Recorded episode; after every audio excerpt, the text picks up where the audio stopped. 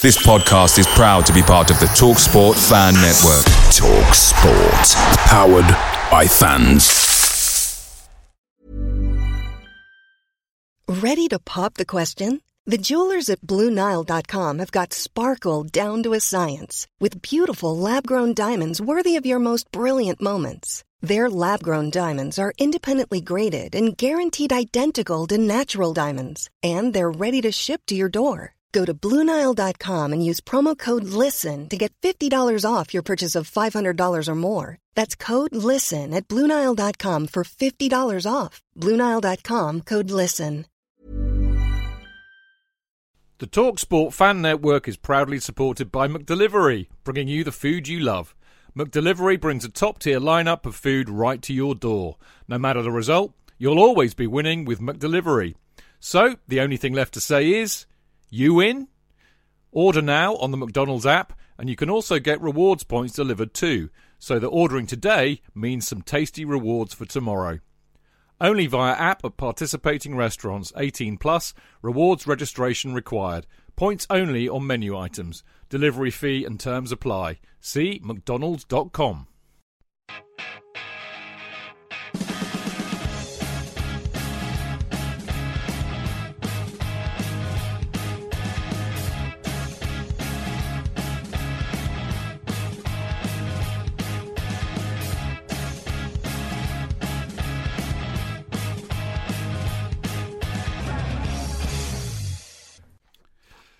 Welcome to the Chelsea Fancast, fueled by Guinness, powered by Celery, the show that loves noise as long as it's coming from the terraces. COVID, injuries to key players, drop points leaving us 10 points behind City, and to cap it all, £100 million star striker Romelu Lukaku spitting his dummy out publicly. Stamford Bridge has resembled the Alamo over the last week. And the last people you want to face when under siege would be Liverpool, desperate to win to ensure they still have a chance of winning the title. But an embattled Thomas Tuchel rose to the challenge like Jim Bowie of old, as did his loyal team. It was all going horribly wrong with Chelsea 2 0 down inside 27 minutes, albeit the better side, until an unlikely hero in the form of Kovacic scored a goal of the season contender. And four minutes later, Captain America himself reminded us of the kind of player he can be when he lashed home the second. Chelsea were unable to come up with a winner in a scintillating second half, but in an honourable draw, Chelsea showed the willingness to fight in adversity and made a big statement in their support for manager Thomas Tuchel. And as for Lukaku, well, time will tell. But to misquote the, ter- ter- the Texan, even, the Texan sheriff who arrested Ozzy Osbourne after he'd pissed on the Alamo Memorial, if you piss on Thomas Tuchel, boy, you piss on the whole of Chelsea FC. anyway, the title of this show is Beautiful Chaos, Chelsea Fancast 865. And uh, to enjoy an evening of beautiful chaos that uh, the likes of which only the Chelsea Fancast can provide, of course, we have Mr. Jonathan Kidd. Delight, a delight to be on the show. Uh, considering the uh, the turmoil the club has been on this week, let's hope we can we can put it all to rights with two fabulous guests. And who are they, J.K.? Well, it just so happens that I know. Isn't that interesting? It I is. know Who's are. in the round window? Um, uh, uh, they're both square. Oh, that's true. No, one of them, one of them is rounder than the other. It's it's it's the man himself. It's it's it's Super Gate Seventeen. It's Marco woo. Buonasera, come Lovely to have you on the show, Mark. Fantastic, and of course, back again. You can't keep him away for long. Erudite, interesting. Uh, a man of um, uh, Chelsea supporters trust. It's Mr. Dan Silva. Yeah, Whoop, whoop, whoop, whoop. like a bad smell. we would never say that of you, Dan. It's always good Not to to see my face, anyway. Well, no, not to your face, obviously, but uh, good to see you both. Actually, boys, we were we were uh, talking before we went on air. About the fact I actually missed you a lot this weekend. I've missed you a lot recently. I miss seeing people like you at the games. But there you go. Can't be helped. Anyway, on the show tonight, uh, in part one. Uh, we look at Mane's assault on Azpi, a familiar story of poor finishing and worse defensive and worse, comma, defensive lapses, and an unfamiliar story of a Kovic worldie and a Pulisic goal, and a great fighting performance by Chelsea for Tuchel. In part two, we applaud the midfield axis of Kante and Kovacic. Uh, does Pulisic's goal signal a return to form? And after another superb performance in goal by Mendy, we ask, how much Chelsea will miss him while he's away at AFCON. And in part three, we've got the results of this week's fannies, if I remember to get them from my phone, for the Liverpool match. And of course, we answer some questions from Discord. We've got some great questions from Discord this week. And we have some emails to read out. And as a couple of them are on the Romelu Lukaku issue, I've decided that what we'll do is we'll have a big discussion about Romelu Lukaku then at the end of part three. So keep your powder dry until then. And in part four, of course, we round up the show because you never guess we've got another match this week. Who'd have thought it? Uh, but we're going to preview the Chelsea Spurs Carabao Cup semi final first leg on Wednesday night. Now, as ever, don't forget you can listen to the show live every Monday at 7 pm. Uh, live, JK? Live! Exactly. Uh, by doing, uh, basically, it's very simple. Just go to Mixlr, mixlr.com forward slash Chelsea hyphen fancast, and you can join a whole rabble of uh, reprobates in there. They're all in there tonight. Jack Davey, David Hurst, Mr. Stick, Sticks in the house, JK. Stick, stick, stick. Loz is in there. Claire McConnell's in there. Happy birthday for the other day, Claire. I hope you had a lovely day, and I, I, I saw your fantastic 1970 uh, replica Chelsea shirt that your son got you. Look lovely. Ozzy broke my, uh, signed my broke my signed leg. No, signed my broken leg. Mikey, Daryl Middleditch, Diana, the lovely Diana. Uh, no, maybe that was last week. Who knows? But anyway, loads of them in there, and they all have a great time, and they chat to each other, and sometimes they engage with us, which is all good stuff. We will be back to talk about the football after this very short break. So,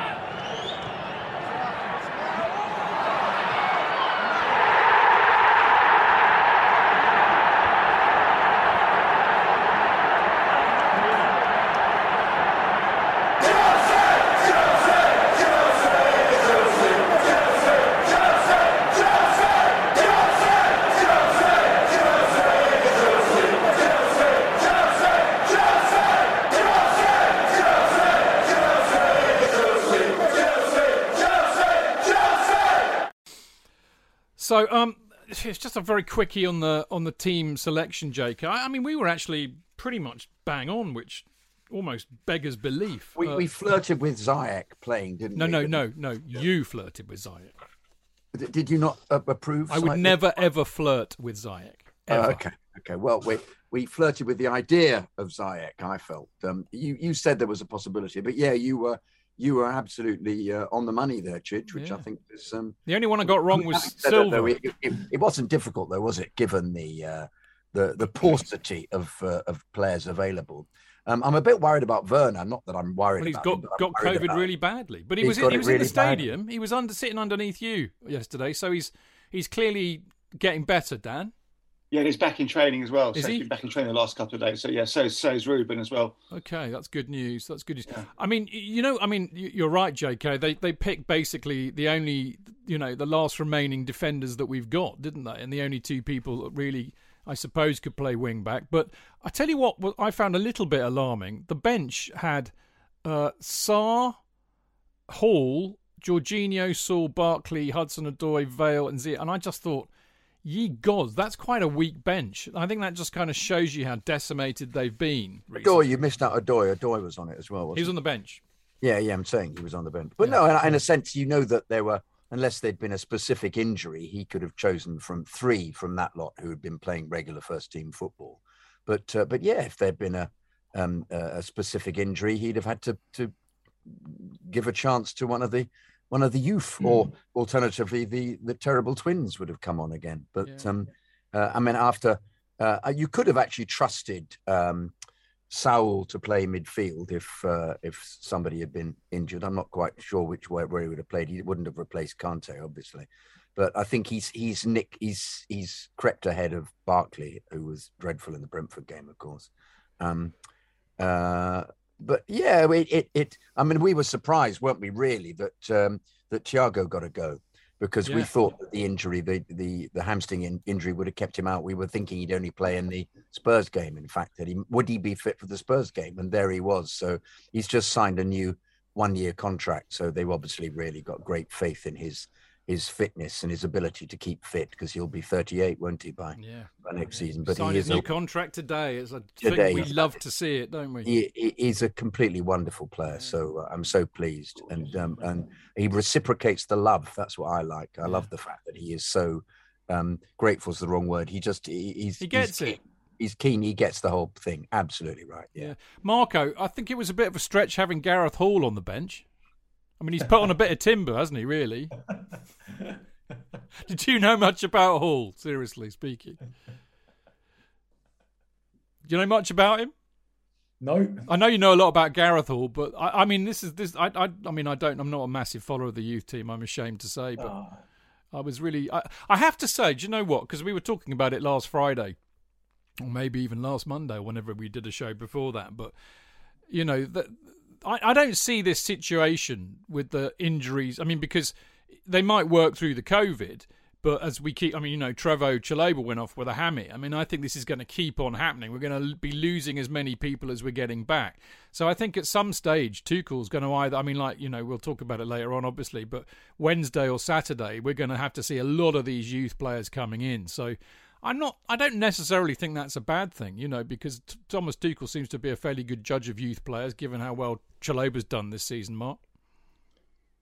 Yeah, I, you know, I, I think, I think the, I think the key thing is all the clubs. I was, I was talking to a Scouser after the game yesterday, and he, he was sort of saying, um, ish the same thing that they, they just didn't have a bench yesterday, um, and I think. With the exception maybe of Manchester City, who've got to that stage where they've got a couple of world class players covering every position um, and, and can brazenly play without having bought a striker. Um, you know, everyone else seems to be in the same boat. And I think the AFCON thing could potentially magnify it because, you know, for example, we lose Mendy. Um, you know, I mean, the Scousers lose Mane and Salah. And Keita. Yeah. So, you know, I think Mendy going, Kepa's shown signs that he's capable, but, you know, if Kepa got injured, um, you know, it's, it's situations like that where, you know, you, you're not a couple of injuries short of a crisis. Um, I mean, look at, you know, James, James and Chilwell for Chelsea. It's not good, is it? Mind, Not good. mind you, I mean, I, ha- I have to say, um, it, it, it doesn't it doesn't scare me the fact that, like it scares some people um, that Azpilicueta and Alonso have been tasked with uh, filling the breach while while the other two are injured. Um, you know, They did very well yesterday, I thought, actually. They did very, very well because we were. Alonso, Alonso really rose to the occasion. Didn't he just? Absolutely. Other than when Salah scored, but that was But that was that was Rudiger's fault. Yeah. He, Yeah, yeah, he yeah. switched off. That Alonso did really well to get Yeah, back and get try and cover up for Rudiger's error. Yeah. But I thought he had an. Also- he had a couple of cracking efforts as well. He did. But I thought Dave. Except for that one moment when he volleyed, when when he volleyed up into the stands, and uh, as I noticed, Tuchel went absolutely mad. Yeah. and resembled- I lo- I'm lo- resembled the I'm loving his temper tantrums. They're really, really funny. Yeah. But I, I thought I thought Dave did really well, considering last week I said on the show he, he needs to be pensioned off because he's basically running backwards. I thought Dan, I thought they both had an exceptional game, mate. I have yeah, to say. you know, particularly against the pace of Salah and Mane, they did really well. They just defended superbly. I thought the whole, the whole, you know, bar a couple of errors which happened in football. I thought we, we did very well. Yeah. You know, a couple of pot shots from Salah in the second half. Other than that, they weren't. They really troubled us too much. Oh, they- the boys. I just thought they were. They were. Lit, I just thought they were a little bit off the pace as well in midfield. Their midfield three was well, overrun quite a lot by ours. we we won it in midfield, and we'll talk Yeah. about that certainly in part two. Um, let's start with the first thing that happened after about six seconds, which was just, I mean, defied belief. I'd be very keen to to, to hear what you all. I mean, you know, I'll, I'll fess up now. I, I had to watch this at home on the telly yesterday, so obviously, you know, you see things I don't see, and I see things you don't see. Blah blah blah blah. Uh, but obviously, you know, I saw the, the the replay of it immediately, and I mean, it was a it was the definition of a forearm smash, and how that pillock Anthony Taylor didn't send him off for that, I will never know. But J.K., you know, in the in, in the referee report, uh, it, I mean, actually, really, the finger has to be wagged at VAR, and Paul well, Paul Tierney was removed uh, from VAR at Liverpool's request. It was Dave English who was the VAR man. But uh, other than not stepping in to send uh, Mane off, because you could actually forgive Taylor for not being near the play then because he he would have just kicked off. Henderson piles piles the ball 30, 40 yards. He wouldn't have been anywhere near that, so he And wouldn't have been able to see. it. Would have been, linesman would have been near. Yeah, No, line was on the other side. uh, fair enough. Yes, you're right. He would be, wouldn't Good he? point. He Yeah. was- yes, you're right. He was below me. You're right. No, no, Yeah. no, no, no, no, no, no, no. The the linesman on that side running that line would have would have been just He, by he, the, he would, he would have covered the other half. He wouldn't No, wouldn't he necessarily still would it. have been. You, he still would have been sufficiently near to have had a debate with the No. referee. but not entirely sure because No, but I nonetheless, Mane's nonetheless, back to him. yeah, but we're in a world with Taylor that he does not speak to his his trusted servants there. He, he doesn't do it because he believes he knows and he has a he has the view. He will he he the only time he will he will do anything is when it's referred when VAR are are involved and he doesn't want to pay any attention to them. Well, why, why didn't VAR get in his ear, given that we don't know if the, Well, if the linesman could have seen it? Hang on a minute. We don't know that the linesman didn't see it or not, we know that Taylor probably didn't. Why were VAR not in his ear, Dan? They were, they were, but they said it was it was reckless, not dangerous. So it, it was. Well, they- they're they- fucking they- wrong, mate. I know, it's And wrong. fucking Totally wrong. stupid.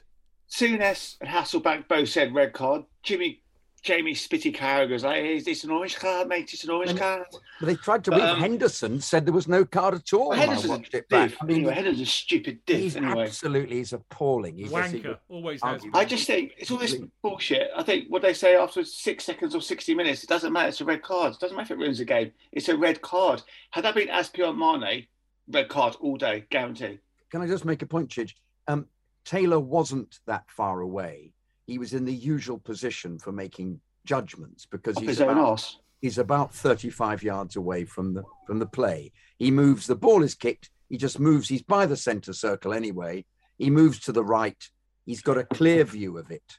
And but but you know, uh, Peter Walton, I was reading the Times, said um, uh, it, it, it, he didn't go in with the point of his elbow. Therefore, it wasn't. He went in with his serious. fucking I forearm. know. Therefore, it wasn't serious foul play. So it's okay, is it, to hit people with with with your uh, as as a forearm smash? That's okay. But if the elbow was involved, which I have to say is quite difficult to get involved because you've got to get round to do it.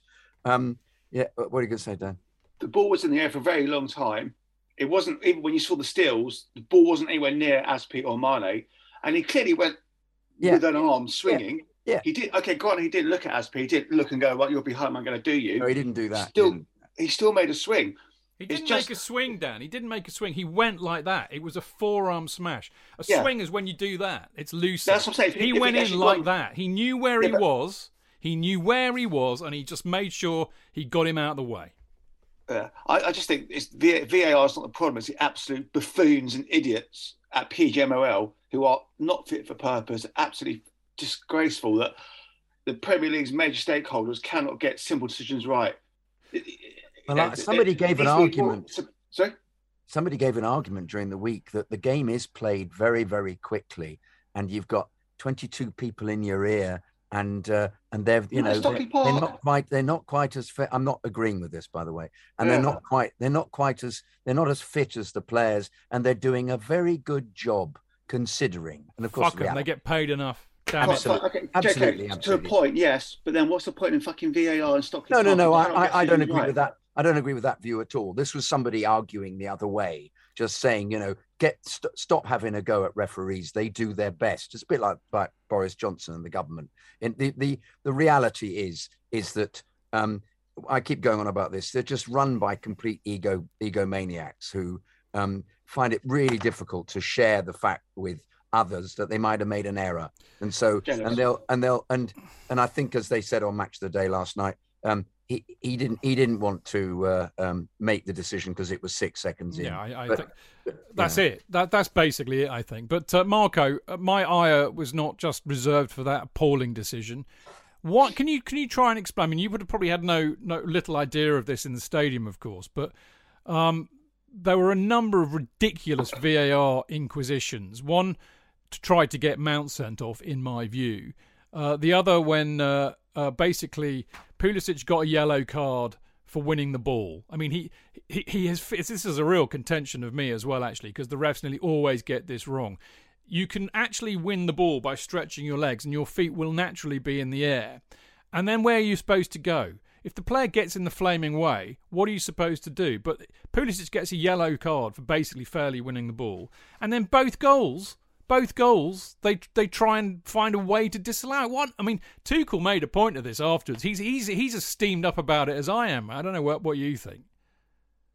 I, I think, you know, yesterday it was interesting. Um, we always say, "Oh yeah, Gate 17. It's, it's, it's a fantastic view. You get to see everything."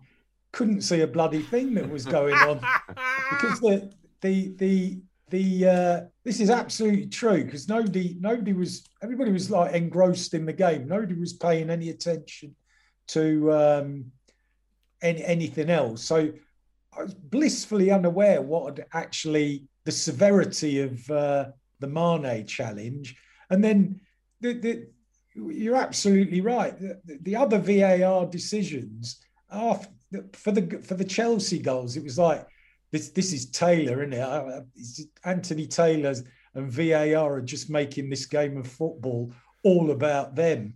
Um, and, uh, you know, I mean, it's bizarre. I know kind of VAR does have its uses.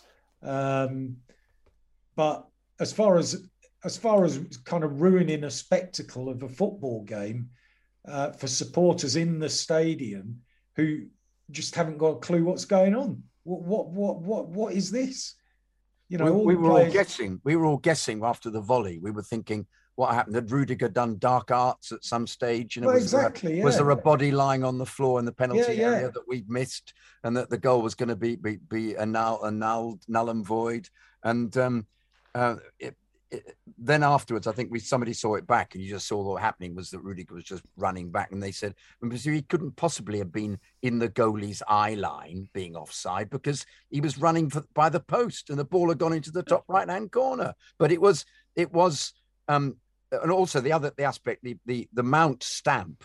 The, the only reason that they looked at it was because all the Liverpool Liverpool players objected to the referee, and he didn't actually stamp on the player at all. He stamped on the ground next to him. He tried to free his leg that Tsimikas was grabbing leg. hold That's of. Right.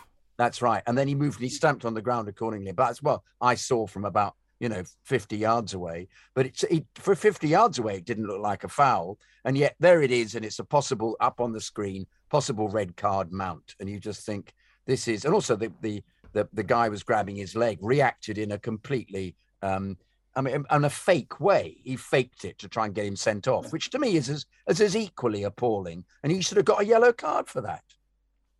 Yeah. What what frustrates me is you could tell with Kovacic's goal within the first replay that there was nobody interfering with play. So why it took over a minute to get a decision is ridiculous. Yeah, just, yeah. I just don't understand it. It was so clear that nobody was offside. It's a joke. I, I have to say, look, you know, uh, thankfully, apart from Mane, which I think did affect the game, obviously, because he then went on to score. But the other dis- the other non decisions didn't, you know, impact us. But I, I was really glad to see both Azpi and Tuchel making those points that we're getting a lot of very bad decisions recently, and they're dead right. Um, in terms of the game, it was.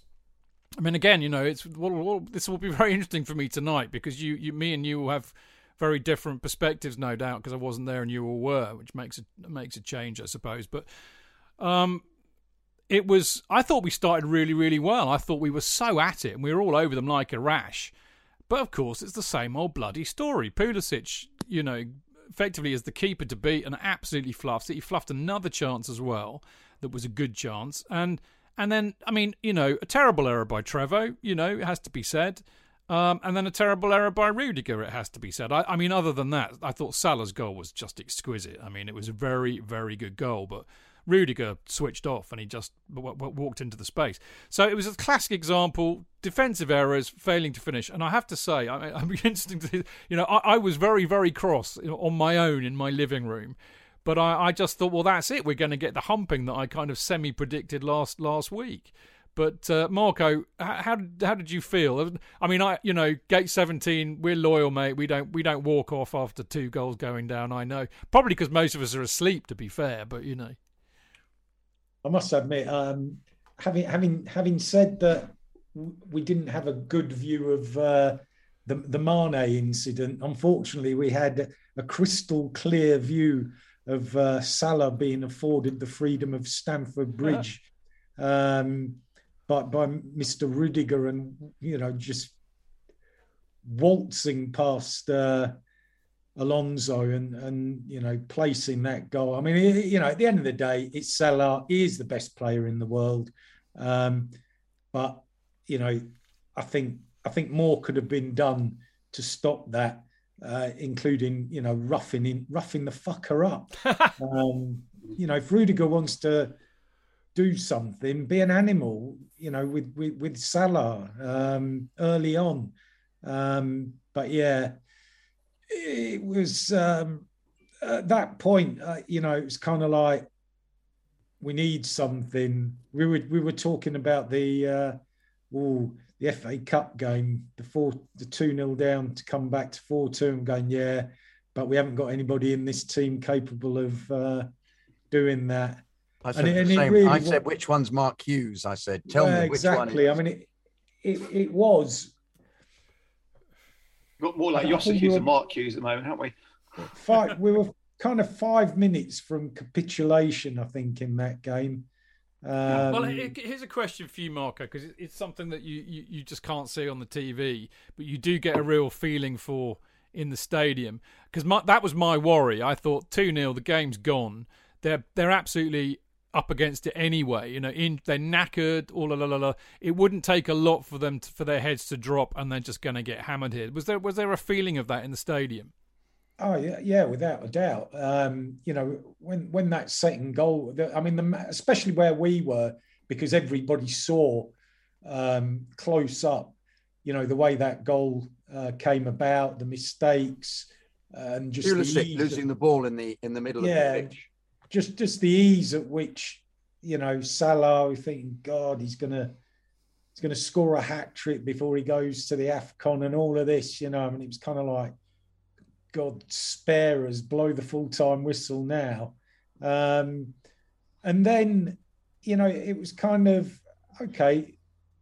You never know with Chelsea, but I mean, even then, it was kind of like I think I think younger supporters were were, were done for here. Um, because I could hear there's a couple of youngsters sitting oh, we're going to lose. This is terrible.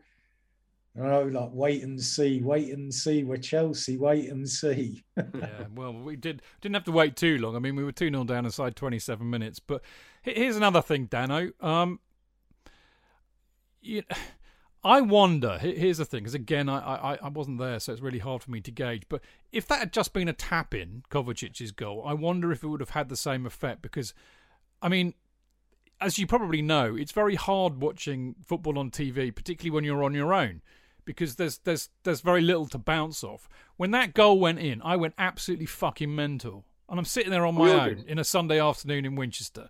So I'm yeah. just thinking, well, if I reacted like that, what was the stadium like? Because I I wonder if that galvanised the entire stadium as well to go, hang on a minute, we're back in this, boys. I think it did because you saw Kovacic fist pumping celebration, saying, "Come on, come on!" and Rudiger's the first one to get the ball, run back to centre line because it was such a worldly goal. It's Kovacic's shooting is just normally Bollocks, abysmal. Mate. Exactly. Yeah, exactly. I mean, you know, if if, if he'd been shooting John Lennon, John Lennon would still be alive. But just just incredible fin technique because he, he stepped back a bit on the volley, beautifully into net, and it was it was brilliant. It was just the crowd noise was almost like the Hazard equaliser against Spurs a couple of years back under um, when we started winning the league. It was just suddenly lifted us to a whole other level.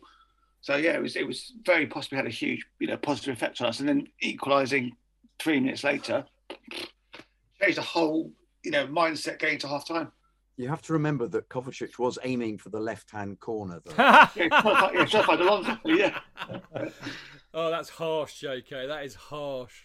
when he scored, he he uh, he obviously looked to the heavens, but he also had a uh, a friend or a relative in the West Stand because he kept waving to the West Stand, and I kept thinking, "Oh God, probably this is the best goal he's ever scored." So he's just he's he's it's one of the only goals he's ever scored. One of the only goals. Rev- His actually in the East Stand, but you know he got that wrong as well. but it, it, it definitely for me it, it galvanized everything and everybody.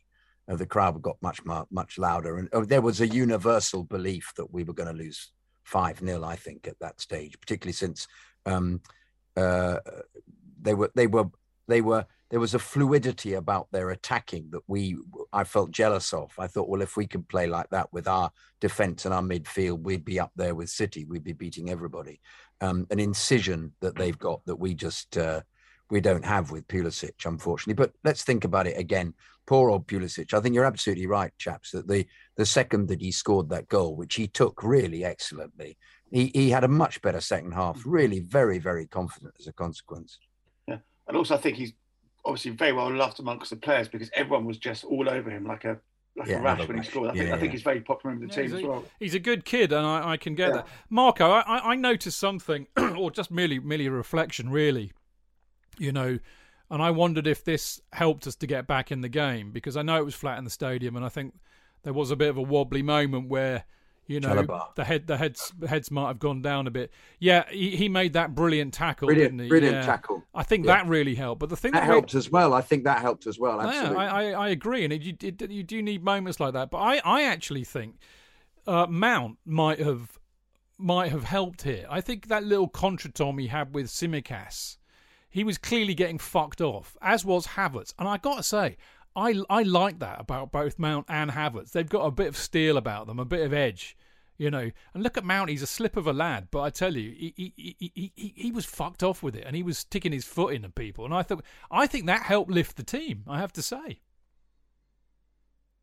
I, I do think, uh, personally, I, I think that Kovacic goal was pure frustration, come speculation, come cannonball, um, and I, I, think that that goal alone was kind of the, the you know the the torch to the bonfire that relit rekindled Chelsea's appetite for that game.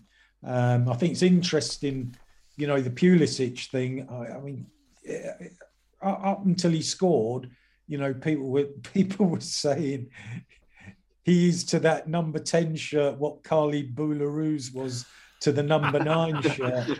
And, you know, and, and there was chatter about Hazard and, you know, obviously the Lukaku thing. And obviously when it was all going pear shaped, um, he couldn't put a foot foot right really, Pulisic. So, so yeah, I mean, just to underline what's already been said, um, it was good to see him uh, get that goal, and it did, you know, improve his game fivefold um, including positional swaps, etc. So hopefully, um, given that he seems to have got over his uh, physical issues, um, now he's got, uh, you know, he's kind of like he's got the mindset and the belief that he can um, score goals and excite the supporters, etc. Maybe that's something he can kick on from, and um, he's going to be an asset to the club moving forwards into second half of the season. Well, let's hope so. As I said, I'm I'm particularly enamoured of. Uh, I, I think. I mean, you know, we were talk. Funny enough, I was talking about Mount the other week uh, when Rudiger did his brilliant shithousery in the Leeds game, and the way that Rudiger pretty much ran the length of the pitch to be first into the brawl. Um, it was wonderful. I mean, again, I wasn't there, so you know, you could see it on the TV but actually the way they cut it, it made it look like he was there all the time. But he, he basically broke the, the land speed record to get there and have a bit of a punch up. But the other person who was in there before him, well, the two people who were in there before him were, Havertz and Mason Mount. And I've seen this about Mount a lot. He never shirks a fight. He, will mix it with people, and I love it about that. And I, I think one of the things, I mean, I, I, said at the time, didn't I, JK? You cannot teach people that. That's either in you or it isn't in you. It's in, it's inherent in you as a personality trait. You know, you cannot coach people or teach them uh, to, to step into a fight. You just can't. You could never see Werner doing that, could you? No, no. Or Dave, you know, he's a nice bloke. But Mount, there's some, you know, and I, we need that. We need winners. And what I've I've often heard about Mount, and a lot of these youngsters, the Reece Jameses of the world, you know, and plenty of the others too, is that because they've grown up with Chelsea, they they they have a really strong winning mentality. You know, these guys are used to winning. So when they are on the end of one, they don't like it and they get they get nasty. And I, I great, that's what we need, you know, loving it. Anyway, um, Just to wrap, I think they've heard they've heard of glorious unpredictability. They have, Marco. Did you see in my, my review of the year that I did for Football London? I yeah, yeah, yeah. I couldn't I couldn't quote you directly in it, so I, I made sure I, I gave you due props in the in when I when I tweeted it out. But I mean, if ever if ever a year was gloriously unpredictable, I think last year was, wasn't it? Oh God! Well, I think every year is, isn't it? Well, true enough. That, that, that, that, game was yesterday. Well, there you go. Exactly that. Yeah. Just to wrap this part up, I think this is the most important thing that I really took out of the whole game. I mean, I know, I know, we didn't manage to get a winner in the second half. I, I thought we played fantastically well. We'll talk more about that in part two. But I think for me, the most important thing for that was I think that was a real statement performance. I think when you think about what had been happening before the whole Lukaku thing added to the massive COVID and, and injury crisis that we're in, but particularly the Lukaku thing. They they went out there and gave it all on the pitch for Thomas Tuchel. You know, they, they they really did fight through adversity and give it all for him. And I thought that was a real statement to say, boss, we're we're playing for you, and Lukaku can fuck the fuck off. Actually, J.K. It was a really good performance, wasn't it? They played really, really well. So there is. Uh, was going to say there's life in the old dog dog yet, but you know it's a young dog, despite all the um, the injuries and the trials and tribulations, and uh, and also I think the agenda against Chelsea because there's there's been a, a, a ridiculous uh, attitude towards uh, the team. Everybody else appears to have got away with uh, um, days off through COVID, and yet we've been uh, analysed clearly as having an enormous squad and sod it, you can they'll play regardless. And and um, Tuchel's amazement at having to play players who'd only just come back from COVID was uh, was absolutely justified. Yeah. I just I think to remember is one one one defeat in nineteen, free goal against West Ham.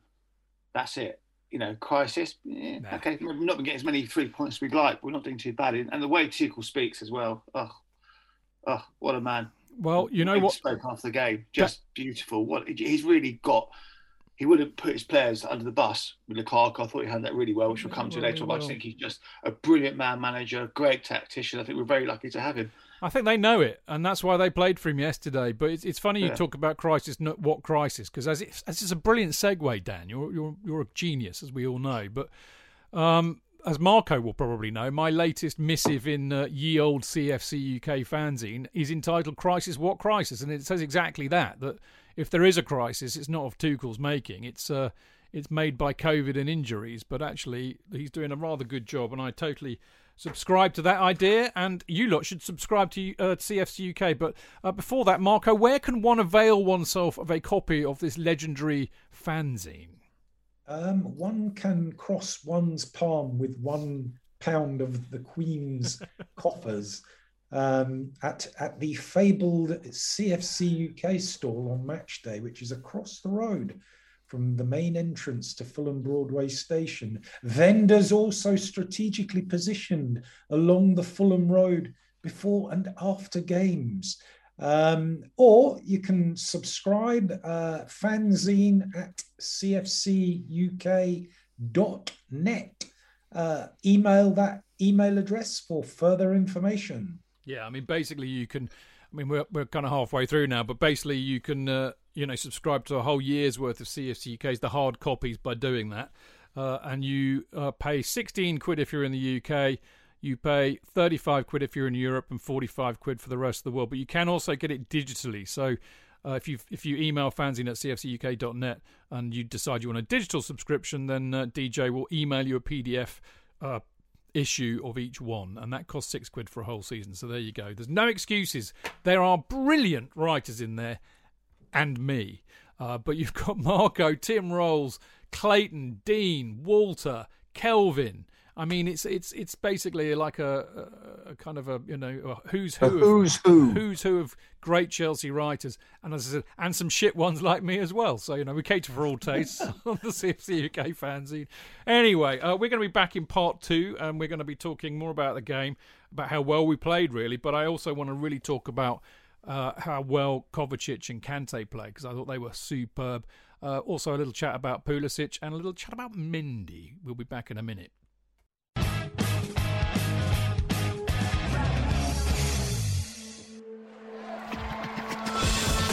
Real fans, real opinions. I'm Jason Cundy, and you're listening to Chidge and the boys on the Chelsea Football Fancast. Total nutters and proper Chelsea. Footballfancast.com.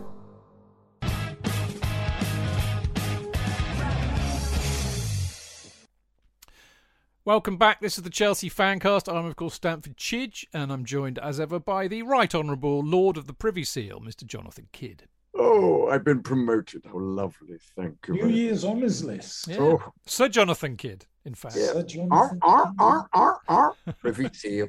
How lovely. Thank you. And, of course, we've got the Mark, Mark, yeah, what, what, what? Lord Kidd. Lord Sir John Kidd. I think it's that, that that's the way they would do it. Anyway, Would I be uh, called St. John? yes, Lord Sir Sir Jonathan St. John Kidd. How about that? Okay. Uh, we've also got the wonderful Marco Worrall, the the legend of Gate 17 himself and Gate 17 Enterprises. Good to see you, Marco. Good evening. Great to be here. Happy New Year, listeners. Absolutely right. Last but by no means least, uh, the uh, wonderful Dan Silver. Uh, Dan, it's quite funny. I'm, I'm just been bored uh, uh, sometime over the weekend, and I know what it was. I, because I got really excited, and I've I've I've relit our YouTube channel. It made me look at our website, and I think it was something that Dane Dane said. He, he emailed me or mass messaged me something, and it made me remember what a great team of people we we have at the moment, and also actually it's the most stable squad we've had at the Chelsea Fancast. I think th- since we started it. So I actually wrote down who was in it, and we've you know including the journos, but I, I tried to do it in chronological order, and I got. I mean, you know, and the, you know, I mean, Marco is actually, other than me, you know, he's the he's the longest standing member of the Chelsea Fancast Yeah. you know. Um, but Martin Wickham got in ahead of all of you lot, which which I remembered at the back of my head. Martin used to come to the benches in Putney even before Oh, Jake. wow. Yeah, yeah. So there you go. But So- when is the when do you envisage the one thousandth episode? That's a very good question, Marco. I reckon we must do what two a week. So let's say we do about sixty shows a year. So we're a couple of years away, aren't we? Oh right, yeah. And then So I'll, then I'll retire. Throw a stick in the mud. Didn't we like jump from like 600 to 800 or something? No, I, I decided to count the ones I'd not counted because ah, ba- okay, because basically I shoved up about 250, 300 uh, on on Acast. Or there are- there are about 300 that didn't get to Acast, Okay. and I don't think they ever should. Not in this new woke age that we live in, because we'd find ourselves behind bars. But uh, I mean, remember we've been doing it since that t- 2008. So you know, I did. I, I have to go and figure it out, but you know, basically, I started again when we went to Acast, and then I thought, hang on a minute, that's stupid. So I basically totted up how many we'd done before that, added it on, and lo and behold, we got where we were. Yeah. But, uh, but there's still loads of shows I haven't counted. I mean, I never, I never numbered any of the Kerry shows, for example. We did loads of those. Must have been 50 or 60 of those, weren't there? Yeah, easily. And and, and then Yeah. there's there's the My Chelseas I never did. We don't number the 50 years stuff, so fu- we We're probably not far from. we probably prob- yeah. 900 maybe. well, we've probably done a thousand. I'll add it all up just for you, Dan. I'll add it all up. Oh, no, don't. And I'll You let If we get past a thousand, it's not fair because we then won't have celebrated it. Well, I'll I'll I'll I'll, I'll do it, and if, if we've gone over a thousand, I won't tell you. How, how about that? Perfect. If we that's the case and we get to Champions League final we win it again, that becomes our thousandth show. Well, I, do you know what? There there was, you know, an interesting thing, isn't it? You know, and I mentioned it in the piece or something. I think it might. I can't remember where I wrote it. Oh, I know, in the YouTube thing I did the other day. But you know, we we we started the shows just before we got to Moscow, and here we are uh, just after Porto. So it's you know, it's. See, there's a there's a quite I think there's a there's quite a, a, a, a you know a thing a synchronicity with the uh, yeah with with the Champions League And joy to joy, Wolves beat Man United 1 0. They did, which is brilliant news. Apart from for my um, Premier League predictions, because I Yeah. predicted United would win 2 1. The one. Deutsch Mark Tuchel's not doing very well. Yeah, I, I mean I'm doing quite well in that, Mark. I took your advice a few weeks ago, mate, and I've been on page one for the last couple of weeks. Ah, I was up- I was up to 43. top, yeah. I think I had United to win 2 0 tonight. Yeah, so- I, I did too. So I, I gave it a draw, I think, if I remember. Yeah, we've all lost points then. Anyway, we should get on with the show, prattling along, talking about all sorts of stuff. Anyway, yeah, I mean, we've got a great team. I think was the whole point that I was making, and it's it's it's brilliant. I was talking to Dane about it the other night, and and Mark Meehan as well. We we need to get another another outing to the pensioner, I think, or, or maybe somewhere else or whatever. But we definitely need to all meet up and have a hoolie again because it was so much fun in the summer. Anyway, right. Um, we're talking about the Chelsea Liverpool game, obviously, and you know, as I said, we didn't get a winner in the second half, but I have to say it wasn't for want of trying. And I, I mean, I, I don't, I don't, I mean, they, they don't, I don't think they were anything any more or less profligate than they normally are. You know, it was a problem with the final pass, but they gave it a right go. But I think the other thing, uh, J.K., was I, I thought we played superb football. And actually, what was really interesting was to hear all the pundits going on. I mean, there's a lot of people going around in the media world saying that's the best match they've seen for years, qualitatively actually. It was called a classic, wasn't it? In, yeah, uh, but the, the quality of the play, the speed of the play, particularly the way we controlled the ball. I mean, you know, we we I I was really impressed. But I think, as I said earlier, we we were fabulous. It was both goals were against the run of play. They were down to to error. One was down to great class of a up. It was a mistake by Pulisic losing the ball in the midfield, but it was uh, it was um, a, a piece of brilliance from Salah, who almost achieved another piece of brilliance, except for that superb Mendy save going backwards. And I think we were going to talk about the possibility later on of what would happen if he, when he goes off to the um, the African Cup of Nations, because um, our, our, substitute goalkeeper isn't as big. Because I think a smaller keeper, as in Kepa, would wouldn't have got to that um, that wonderful lob by by the possibly the best player in the world, as you say. But uh, but other than those two goals, we were we were fabulous. It was a fabulous performance.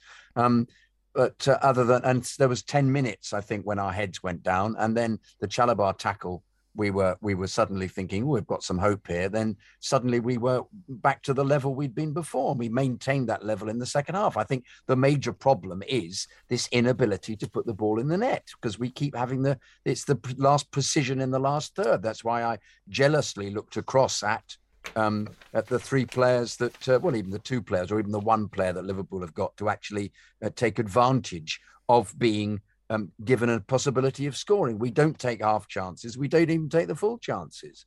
And it's the same pattern every time. And in fact, this whole process of not of being all over somebody in the first few minutes, having a couple of opportunities and not scoring is a regular, regular occurrence. And it was unfortunately down to Pulisic taking the uh, um, the extra touch. They seem to be um, uh, allergic to seeing the goal and shooting. And we've talked about this before. Is that you know when when Vialli was uh, was playing for us, um, one of the main reasons why he scored so often in the few games he played because he was so keen to be uh, the manager was he saw the goal as with Hughes. Um, two perfect examples of proper centre forwards. He saw the goal, he had a dip. Yeah, you know that was it. Took he, it early it early, and it always the goalkeeper is always it, it, it, he's on the back foot because he hasn't seen the moments too quick for him. We seem to always want to take another pass or even pass across or another another touch, and I don't understand why that happens given the the the brilliance of Tuchel as a uh, as a manager. I have to say he despairs every single time. I mean, when when Pulisic missed, took the ball, tried to take the ball wide of the keeper, um, he went absolutely berserk. So he's clearly feeling the same thing, and this is why I uh, I, I, mean, I put this out there. I mentioned it on the fan bite. I, I I wonder whether there's an option to buy a Aubameyang, who is his player. Play with him. Yeah, but hang on a minute. Without getting to the Lukaku stuff, why re- yeah. why replace one bad apple with another bad apple? Well, yes, I suppose that may be one of the reasons why he he um, he, he, he said he managed to tame him though, didn't he, when he was in Germany? I don't think. Oh, true enough. I forgot he managed him, didn't he? Yeah. Yeah, he managed him in Germany. Yeah. And also, Bamyang's fallen out with. Thought, that's the point. Well, uh, uh, the, the, conspiracy theorist in me thinks that possibly he's fallen out because he may have been tapped up. There may be a possibility of him yeah. coming to Chelsea. And just getting back to what you're saying about chances of missing two game man. There's only so much coaching Tuchel can do on the pitch, but these players make the wrong decisions, like Callum against no, eh, Brighton.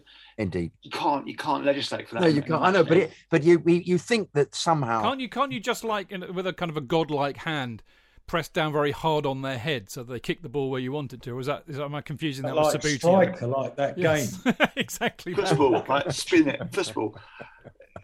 That's that's been our problem all season. Well, for ages. We, are never, we're not clinical enough. We're not, no. you know, Salah one chance, one goal, one well, chance, one brilliant save. That's that's the difference. That's well, levels. they they had they had we uh, Mendy made four saves and uh, yeah. Kelleher made four. Kelleher actually made a great save from Pulisic, if you recall, which I thought was yeah, very good. Half. But but you know, the difference is, is that they had fewer chances than us, but their chances had to be really, really well saved. A lot of our chances were easily saved or went over the bar or whatever. You know, that's yeah. the difference, isn't it? Marco, one of the things that I liked a lot about yesterday was the high tempo that they played, uh, and you know, and the risks that they took. Because one of the criticisms that you can level against us a lot this season is is how ponderous we often are.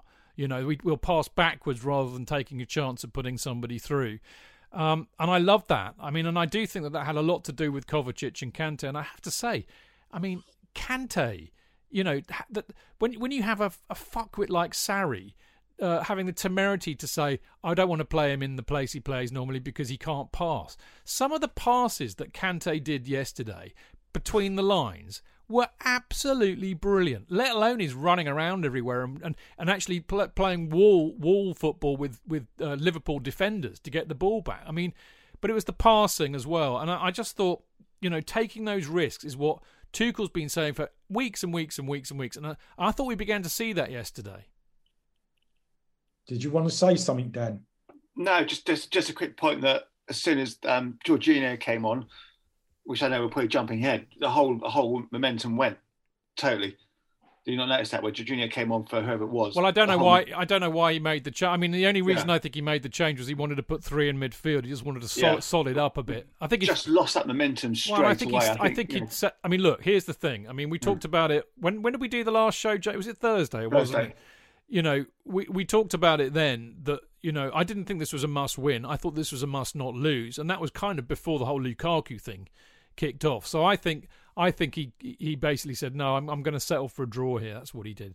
But uh, I think Dan makes a good point to raise Jorginho there, Marco, because of course I do wonder that uh, what we got from Kovacic and Kante was a midfield that haired around the place, had more tempo, and was prepared to to take a risk and put a, a defence splitting pass in. I and mean, you don't see that enough from Jorginho, if at all. I think it's in. You made an interesting point earlier about the the the, the Sarri thing, um, and because uh, he he kind of gave he tried to re, reinvent Kante, didn't he? Um, with, with mixed mixed results, shall we say? But I think I think what we saw yesterday was a, a fully fit Kante, which we haven't seen. Um, we don't see enough of these days, sadly.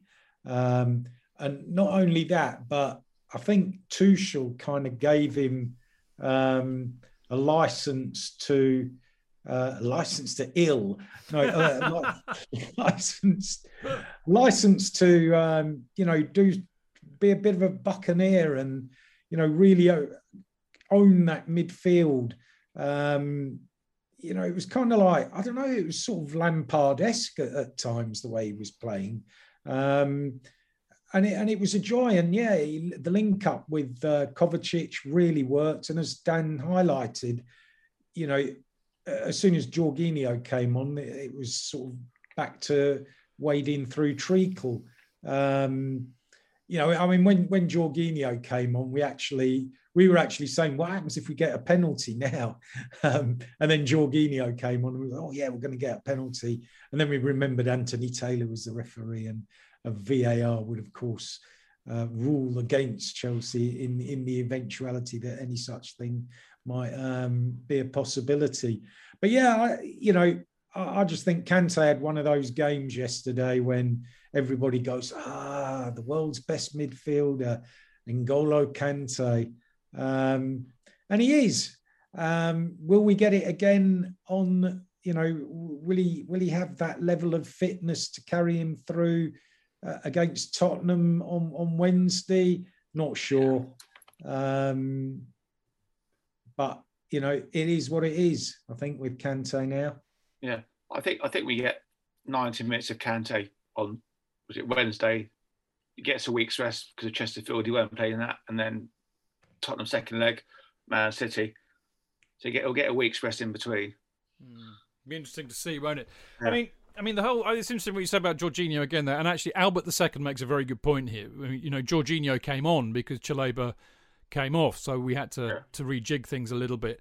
Um, but I, I, did think it was interesting, actually, didn't it? Because I mean, you, you, know, I don't think I'm wrong. I think I think Jorginho is a very good player at slowing it all down and, and trying to control the game. But I think what it did do, JK, was it handed the initiative back to Liverpool again because they they camped in our half for ten minutes after that, and I started twitching rather like Herbert Lom like, really. I think to be fair to Jorginho, I don't think he's been fit. No, and, he hasn't. Uh, I'm not trying. I'm not trying to dig him out because I, I am converted. I, I, I can understand what he does, and I think he does it very well. Yeah, yeah, yeah. There was a little period where we lost momentum, but um, uh, uh, and uh, I didn't have the same fear as I've had bizarrely against sides that we've completely dominated and failed to put to the sword. Um, I didn't think they were going to score. I thought the more we were more likely to score all the way through. I just thought we were, uh, uh, uh, other than our inability to put the ball in the net, I thought we were so dominant. But um, uh, I think he did the usual of managing all the substitutions excellently. I thought they they all came on when when but Chalobah had to come off, didn't he, because he was injured. Um, but even he's been playing with uh, playing through injury as well. They're all they're all in a in a, a state of disrepair in some way or another, aren't they? Um, it would be nice to see. Uh, um, and, and possibly the, the, the awfulness of the situation is the is the man who was playing the best decides that he'll give an interview three weeks previously saying that he just doesn't want to be with the club anymore. I mean, so, Jorginho came on on just just to kind of talk about uh, Tony. Tony's made a point which I need to respond to really, but Jorginho came on on 70 minutes, and I think it was those 10 minutes that suddenly the initiative was handed back to Liverpool. And then, as you rightly said, the last 10 minutes we dominated again, so we got our foothold back. But um, nevertheless, talk about Pulisic. You know, we've been very downhearted about him. I, I like the guy. I, I want to see him do brilliantly well. I thought he was our best player um, the season before last. Then he got injured against um, Arsenal in the FA Cup, and he and he just hasn't really been the same player. Blah blah blah blah blah blah blah. Um, he scored a goal that was very Pulisic like, I thought. And, and, and as JK said earlier, I thought for much of the second half, he, he looked like that player again. And then, you know, when the, the changes all happened, he had to go and play right wing back again. And, you know, he did all right there. I'm just wondering, really, um, if this signals a change in fortune for Pulisic, if, if this is a sign that he, he might have his form back, because clearly his confidence went rocketing after he scored that goal.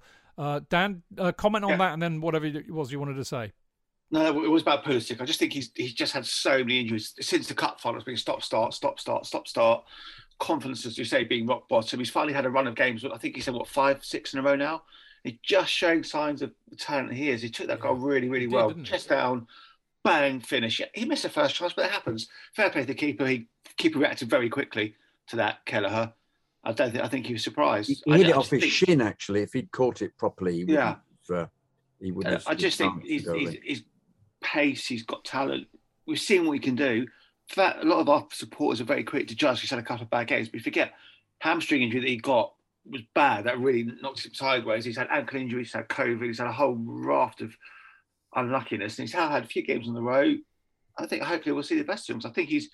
I really like him. I think he's. He also has that, that unfortunate thing that every time he uh, he goes on a run, he gets fouled, and the referees the referees don't give him any protection. They either That's get if a free kick happens, there isn't. It should be a yellow card, and uh, uh, uh, and frequently he's he's told to get up, and there is no VAR intervention, and you see it back afterwards, and it's a it was a penalty. Um, I'm. Yeah. You know, but well, he's going to have to wear a few, and I mean, you know, I, I, know that there was some kind of weird comparisons. Oh, he could be the new Hazard, blah blah blah blah, which because it's never going to happen but um, there are similarities, and, and if there is a similarity, it was the way that I thought Hazard, bless his little heart, was very very brave, and he would just run with the ball, knowing that he was going to get his legs taken away from him, and it used to happen nearly ten times every game, and it used to win us lots of free kicks, which some sometimes we exploited. And I think Pulisic has to accept if he wants to play in England that that's going to happen to him. He's going to have to learn to wear that, Marco. I think.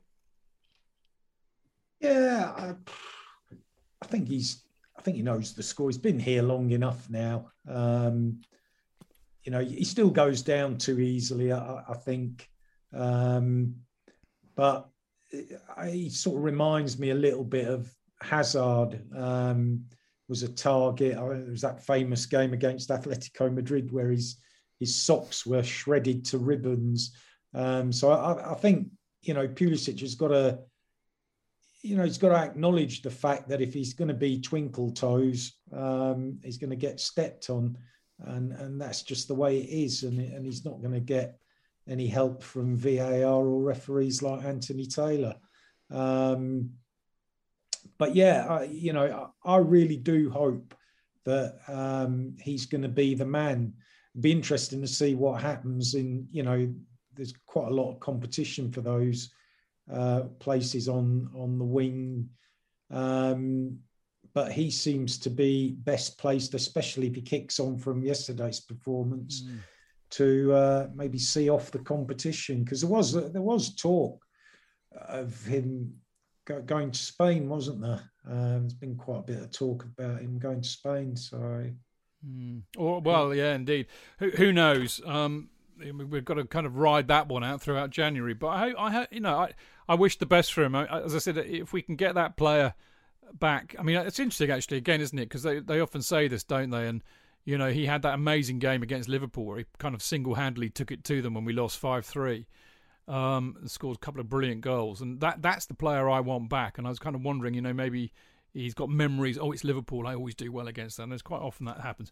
Uh, just very quickly before we close this part out, talk about Mendy, who, again, I thought had a superb game. I mean, you know, you'll not be surprised to know that I, I he got nominated for man of the match in our in our Fanny's nominations, and I had a lot to do with that because I thought, it, you know, if it hadn't been for for Mendy, we lose that game.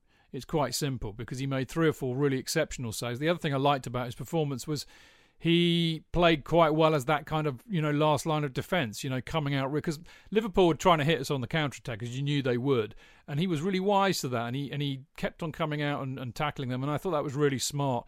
I love the little well, not a little guy, he's a big guy. I love the big guy a lot, and of course he's now gone to. Uh, they're playing it in Cameroon, aren't they? Dan, you, you, you kind of know about these things. They're playing AFCON in Cameroon. I have to Google that quick because I, am amazed. You you know everything, Dan. I'm I'm I'm not about the AFCON. I think they're playing in multiple cities. Are they? Talk about um, riots and political unrest and so on and so forth. So I'm going to slow down and try and talk while I Google where the no, I'll, I'll, I'll, I'll talk for a little bit and then you while you're looking. All right. Uh, yeah. So, Chidge. Speed it up. Has he uh, actually been? Has he actually left already? Yeah, he was on. He, there was a photograph of him on the on the same plane with uh, with Mane. Would you believe? Because they both play for Senegal, don't they? So we're going to miss him, old chap. I think we are. Yeah, because I think um, he's, he's, uh, he's, a step up from Kepa. He's got the height advantage, and that that Salah shot. If Kepa's in goal, I think that goes to the back of the net. I don't think That's what I said earlier. One. I said that earlier. Yeah. yeah, yeah. No, I think I think he's uh, but, he's been keeping very well though, Kepa. Yeah, he, exactly. He's been very good indeed. Very, very like good indeed. Much more confident and yeah, happier. he'll be an able substitute. Actually, yeah. personally, I've got great faith in him. But think... just just digressing very slightly, a friend of mine went on a date with Kepa, and apparently he is boring as hell. He's just so boring. Good, good. I don't want yeah. a flamboyant, interesting chap. Yeah. I want, I want a very boring, studious, dedicated to his craft goalkeeper, mate. She didn't know who he was, but he had a Bentley, so she thought he's probably got a bit of money. So. I love it. It's not a gold digger at all, mate. Not at all.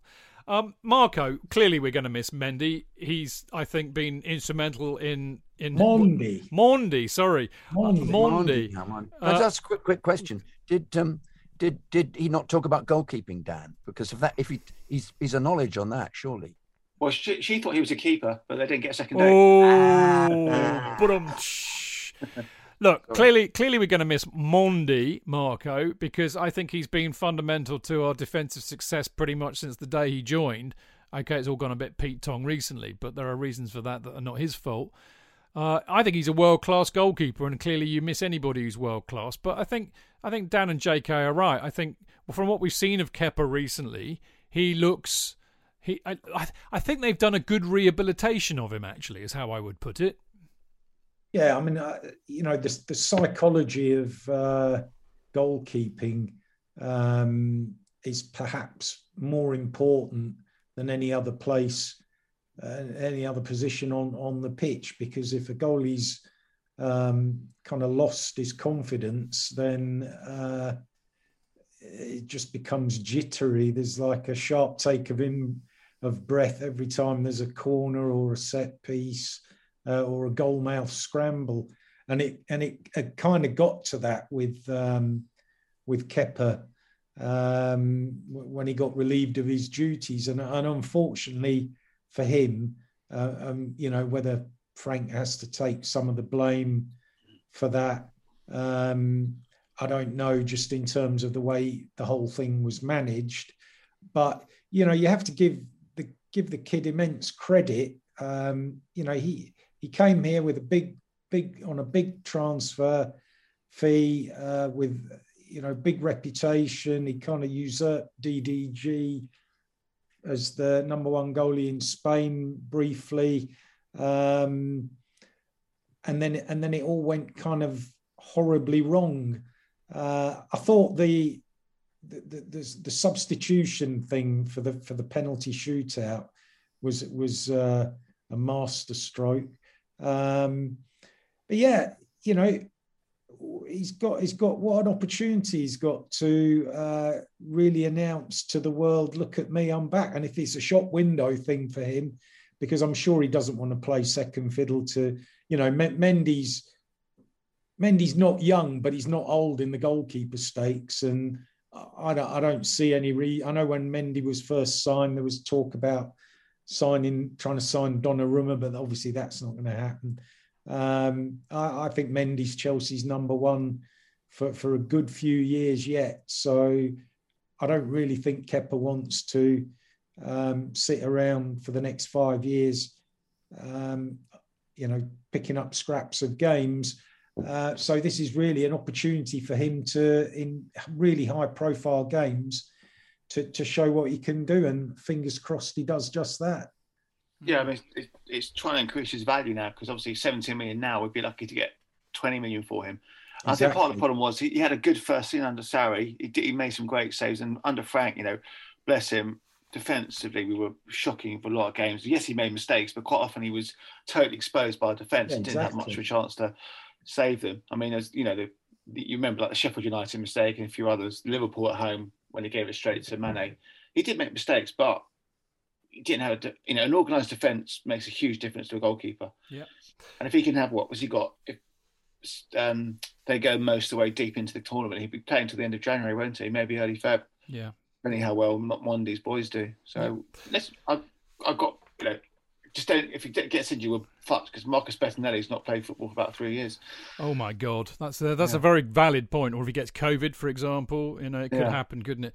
Um, anyway, I'm just going to wrap this part up. I'm going to read you this by by Thomas Tuchel because those of you who fondly remember my genius Thomas Tuchel song that goes along to the uh, Kraftwerk model song, but uh, and I know uh, there are people who who have been tweeting me saying they've been trying to get it going uh, in the uh, in in the in the Matthew Harding and other places of the ground, and I love you for doing that and trying. And and I think you tagged in Walter Otten, who is we all know is a great songsmith for Chelsea, and he he was saying, "Ah, you, are brilliant as well." But you see, it's the kind of thing that you've got to do on a European away in a bar or or or or, or a pub or something, or on a, on a train or whatever. You get it going like that, and he's right, of course. It's very very hard to get new songs going uh, in a, in the ground unless there's a lot of you doing it at the same time.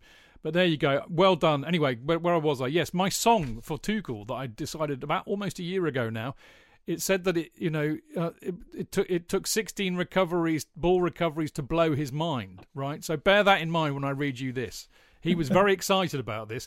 He says, given the circumstances and where we come from, how we played was exceptional. We had 22 high ball recoveries and chances in transition. Uh, we could have been more clinical to create more. Coming back from 2 0 was immense, and there were no worries except the result was a brilliant match of football. So Tommy T was very happy because we had 22 high ball recoveries, and they did blow his mind. Now, the other thing is, um, crisis hit club Chelsea uh, are currently in second position in the league as a result of that. We're still one point ahead of the Scousers. Uh, sadly, we're also 10 points behind City, which is ominous at this stage of the season. But, you know, uh, as Marco would say, I'm happy. Are you happy, Marco? Yes. yes.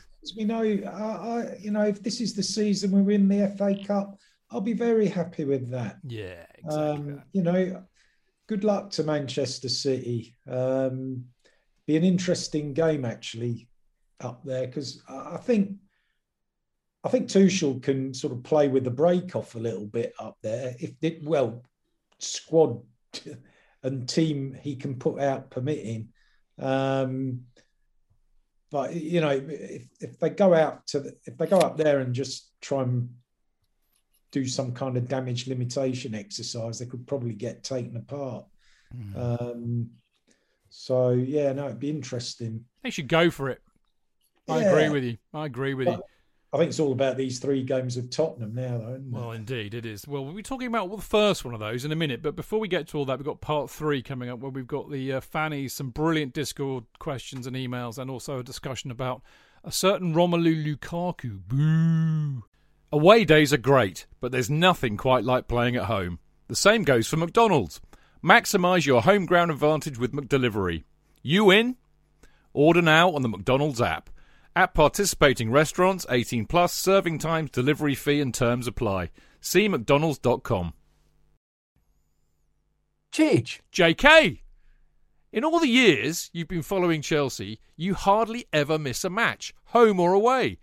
But how would you feel if you couldn't be there and it's not on TV? Oh, Chidge, I'd be bereft, inconsolable. The thought of missing my beloved Blue Boys live. It's all too much. I know, JK, I know. It's all a bit too much, isn't it? Yes. well, panic not. NordVPN have come to the rescue. They have? Yep, NordVPN allows us to watch any match, even if it's not on live TV here. They do? Yeah, they do. With just one click, they switch your virtual location to a country which is showing the match and they act as your cyber bodyguard whilst online, protecting your personal data and sensitive info like card details and passwords. Oh, wow, great! Uh, but yeah, I bet that'll cost me a fortune. Actually, JK, it's only the price of a cup of coffee per month, and you can use your account across six devices. It's a bargain, JK, and best of all, no more tears for you. Oh, thank you, thank you, NordVPN. I'm so happy I could cry. Where do I sign up, Chidge? Well, to get the best discount off your NordVPN plan, go to nordvpn.com forward slash Chelsea Fancast. There's no risk with Nord's 30 day money back guarantee, and you'll help support the Chelsea Fancast. The link is in the podcast episode description box.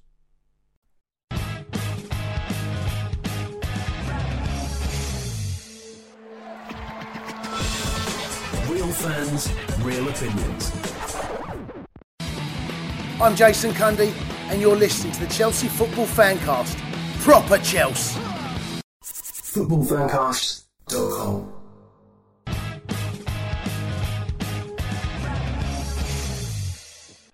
Welcome back. This is the Chelsea Fancast. I am, of course, Stamford Chidge, and uh, I am joined as ever by the wonderful Jonathan Kidd.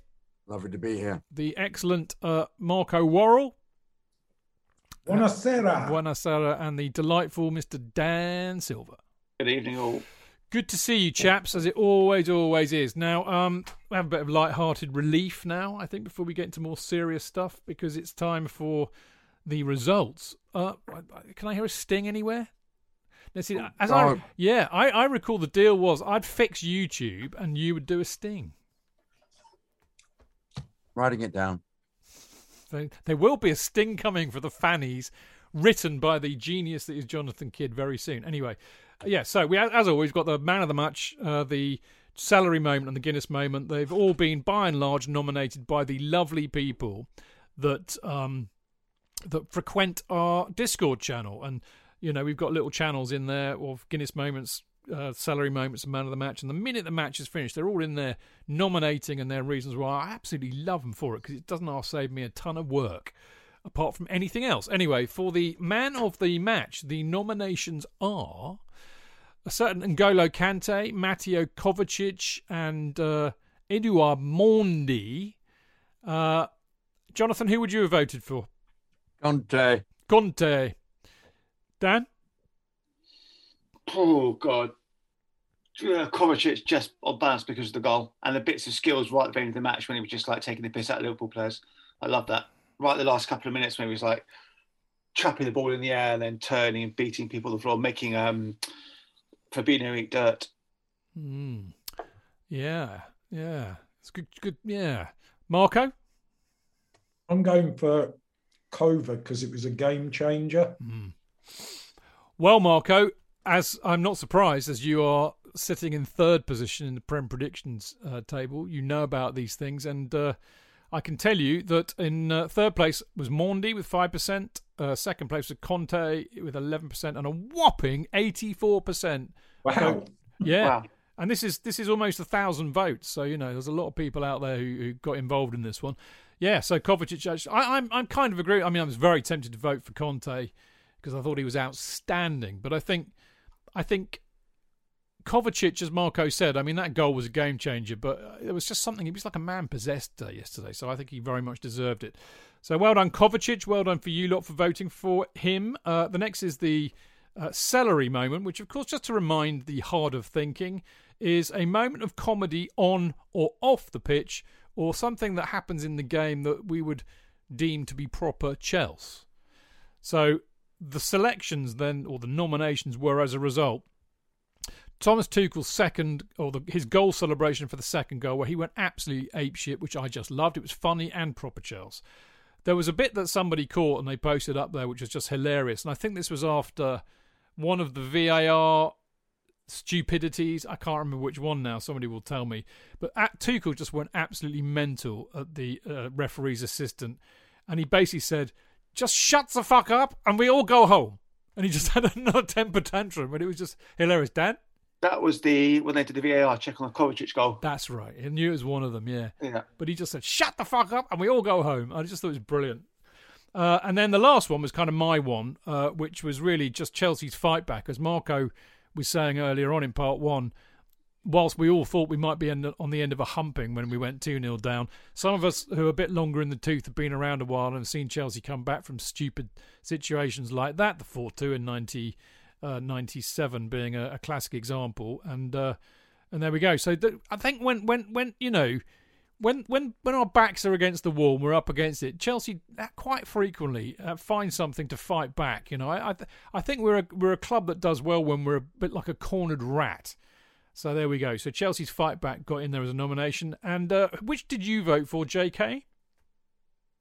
Excuse me. Well, actually, I'd like to have added the one that you obviously didn't see, which was the when Alonso volleyed the ball into the crowd and Tuchel went completely berserk, but standing on the spot and uh, lifting his legs up in the air like a kind of sort of demented frog. And uh, I have to say, I laughed. I laughed. I thought, oh, that's a perfect celery moment. But um, uh, uh, in this instance, it would be Tuchel's second goal um, celebration because I couldn't see the shut the fuck up and let's go home because I was at the match. And uh, but I did actually see um, the goal celebration, and I thought it was uh, um, it was fantastic and a fantastic celery moment. Good on you, Dan. Well, celebrations. 'cause It was great. It's just proper. And then there's a picture later on that Tuchel actually sweated through his puffer as well. Someone there's a picture of him like with sweat marks underneath his puffer. So guys, got that guy sweated a lot through like a t-shirt and the puffer. He's not No. like Prince Andrew then. No, no, Tu- Tuchel's celebrations. Like it. Okay, Marco. I'm going to have to go for the fight back because I couldn't get a good view of the other two. I didn't hear one and I didn't get a good view of the other. So, Exactly. um, yeah, I'll, I'll go with the fight No, back. I, I, that was the one I chose anyway, so I'm, I'm very happy with that. I did actually vote for, well, I'll tell you what the results are. The second goal celebration got 14%, the fight back 30%, and the shut the fuck up and let's go home got 56%. So, Whoa. yeah, I'm glad I'm glad there's a lot of people out there like me who've got a good sense of humour and liked that one. Last but by no means least, we've got the uh, Guinness moment, which was you know, the trouble is, you see, most people vote for goals. I'm going to have to stop. I'm going to have to stop nominating goals. I reckon. Yeah, you must. You must. But that means there has to be moments. I have to remember them. You see, and I'm getting too old to remember them. And you need to work harder, Discord people. Stop nominating goals and start nominating moments because we only have one moment, which was just. And I mean, here's the thing. I, I mean, we said this the other week, J.K. There are moments in a game when some player does something and the entire stadium audibly goes. Oh, you know you actually you feel it you know inside the stadium there's a reaction to it. Those are the kind of things that should be nominated as uh, as as uh, Guinness moments. But as it happens the nominations were the Pulisic goal. I think the whole thing was a brilliant goal so well worked. Uh, the Kovacic goal I mean having said what I've just said if you're ever going to nominate a goal as a Guinness moment, I think the Kovacic goal is because it was ju- you don't see that every week. That's that was, and I I went mental when that hit the back of the net at home. And the other one was one I, I saw immediately and said that's a Guinness moment. And there was a really long ball pumped forward to Kovacic, and he just trapped it on his instep in one move and then passed it. And I just thought, wow, wow, wow. That was a thing of beauty. It was very sexually arousing for me. Anyway, um, JK, what are you going to go for? Well, I actually went for the uh, the O Silva moment where he just um, Nonchalant. and Yeah. nonchalantly played a, a 50 yard ball uh, into the corner. Is that where he kind of got the ball, was being approached by a Liverpool player, and just nonchalantly turned the other way in one move? Yes. Yeah. Yes, yes. I, I nominated that myself, but it didn't make the cut. Ah, But it I'm was afraid I, brilliant. I went. Oh, Yeah, I did. oh. I did. Um, but uh, the Kovacic trap had the same reaction. I thought it was completely brilliant, uh, utterly brilliant moment. And I thought, oh, that would be a Guinness moment if it weren't for the fact that Kovacic's goal had been so absolutely superb. So I'd have to uh, go with Kovacic's goal. But I do think it's the easy way out goals, even though I have to say that was It was a worldie. absolutely a worldie, absolutely It brilliant. was. Marco, Yes, sir. I can boogie. sad, sad, sad that one of those ladies passed away over Christmas. Really? I didn't know that. Bac- Baccara, Baccara, baby. Oh wow, didn't know that. So okay, Kovacic's goal, the trap that he kind of did that I talked about, or Pulisic's goal. What would you have voted for? I've got to go for Kova's goal. Yeah, yeah, makes Got sense. go for that. Makes sense. Dan, Goal. yeah, Just yeah. a thing of beauty. Yeah, I mean, we all went for the goal, and I, I can understand that. So, whatever I said a minute ago, I'm clearly a blatant hypocrite. Um, and as you'll be not surprised to find out, 6% voted for Pulisic's goal, 13% for Kovacic's trap, 81% said Kovacic's goal was basically gave them a stiffy. So, there you go. Uh, I can't argue with that. Right, now, uh, we've got think you some, go further than that, Chidge. I think there would be ejaculation. a little bit of we Yeah. came out. Yeah. Yeah, something like we anyway. um, anyway, uh, we got some great questions from Discord this week as well. And the first from Daryl Middleditch, and he says, "Now this is brilliant because I've not been there, as I was explaining for a while. So Marco and the, and the lads here can help with this. But Daryl says, what is with the announcement stroke music guy playing Oasis songs and only ten seconds of Liquidator at best? They seem to de- determined to drive any tradition out of the club. Does anybody know what's going on with that? Um, th- they're deliberately attempting to stop the We Hate Tottenham. Why? Is that, is that a fact? No, I'm just I'm just making it up. That's you. That's you. I mean, you, for real, right? Or you just you are making that up? No, I'm making it up. I've All no idea. You don't know. I'm pleased. I'm pleased that that's happening. Well, Hey, Tottenham, Chelsea. I mean, at least it's a right can I time say to sing the something? Steven Gerrard song, wasn't it, on Sunday? Oh God, I, Well, at least it's Liverpool. It's true. It's true. This Yeah. is yes, it is relevant. It's yes, it is relevant to the team, isn't it? Really? Yeah. Yeah. Just as I, I'm always critical of the uh, United fans, you know, singing, uh, you know, you could have won the cup, but you fucked it up. Viva John Terry, and yet Yeah. here we are singing songs that are, you know, I'd rather they. The, the one advantage of it is that good old Demba Ba will uh, will always be involved in a song well for the next few years, um, but uh, hasn't been remembered for having the most telescopic legs of any Chelsea striker. Oh, yeah. Um, but uh, it's just he's part of a song, and people don't really remember what he was like as a player. He was a decent player, was Demba Ba, wasn't he? It's very good. Um, Very good player indeed. I just wanted to say, um, I I feel there's a slight uh, problem with the with the all the fannies, in that you're nominating stuff that precludes people who are actually at the games. I think you're you're uh, dis- discriminating. no, that's not, not not entirely true because there are people who are in the Discord group, like me, usually, who are at the games and will nominate what they want. So I'm not I'm not buying that. Yeah, but they can't see what the others are seeing because you well, can't. it's it's a stuff. democracy, and if they nominate it and I like it, it gets in. And you know, you can nominate whether you're at the ground or not. But could we not have two lots of fannies? No. Could we not have No. at the ground No, fanny no, and no, uh, no, and not at the ground? no, because the show's already two and a half fucking hours long, mate.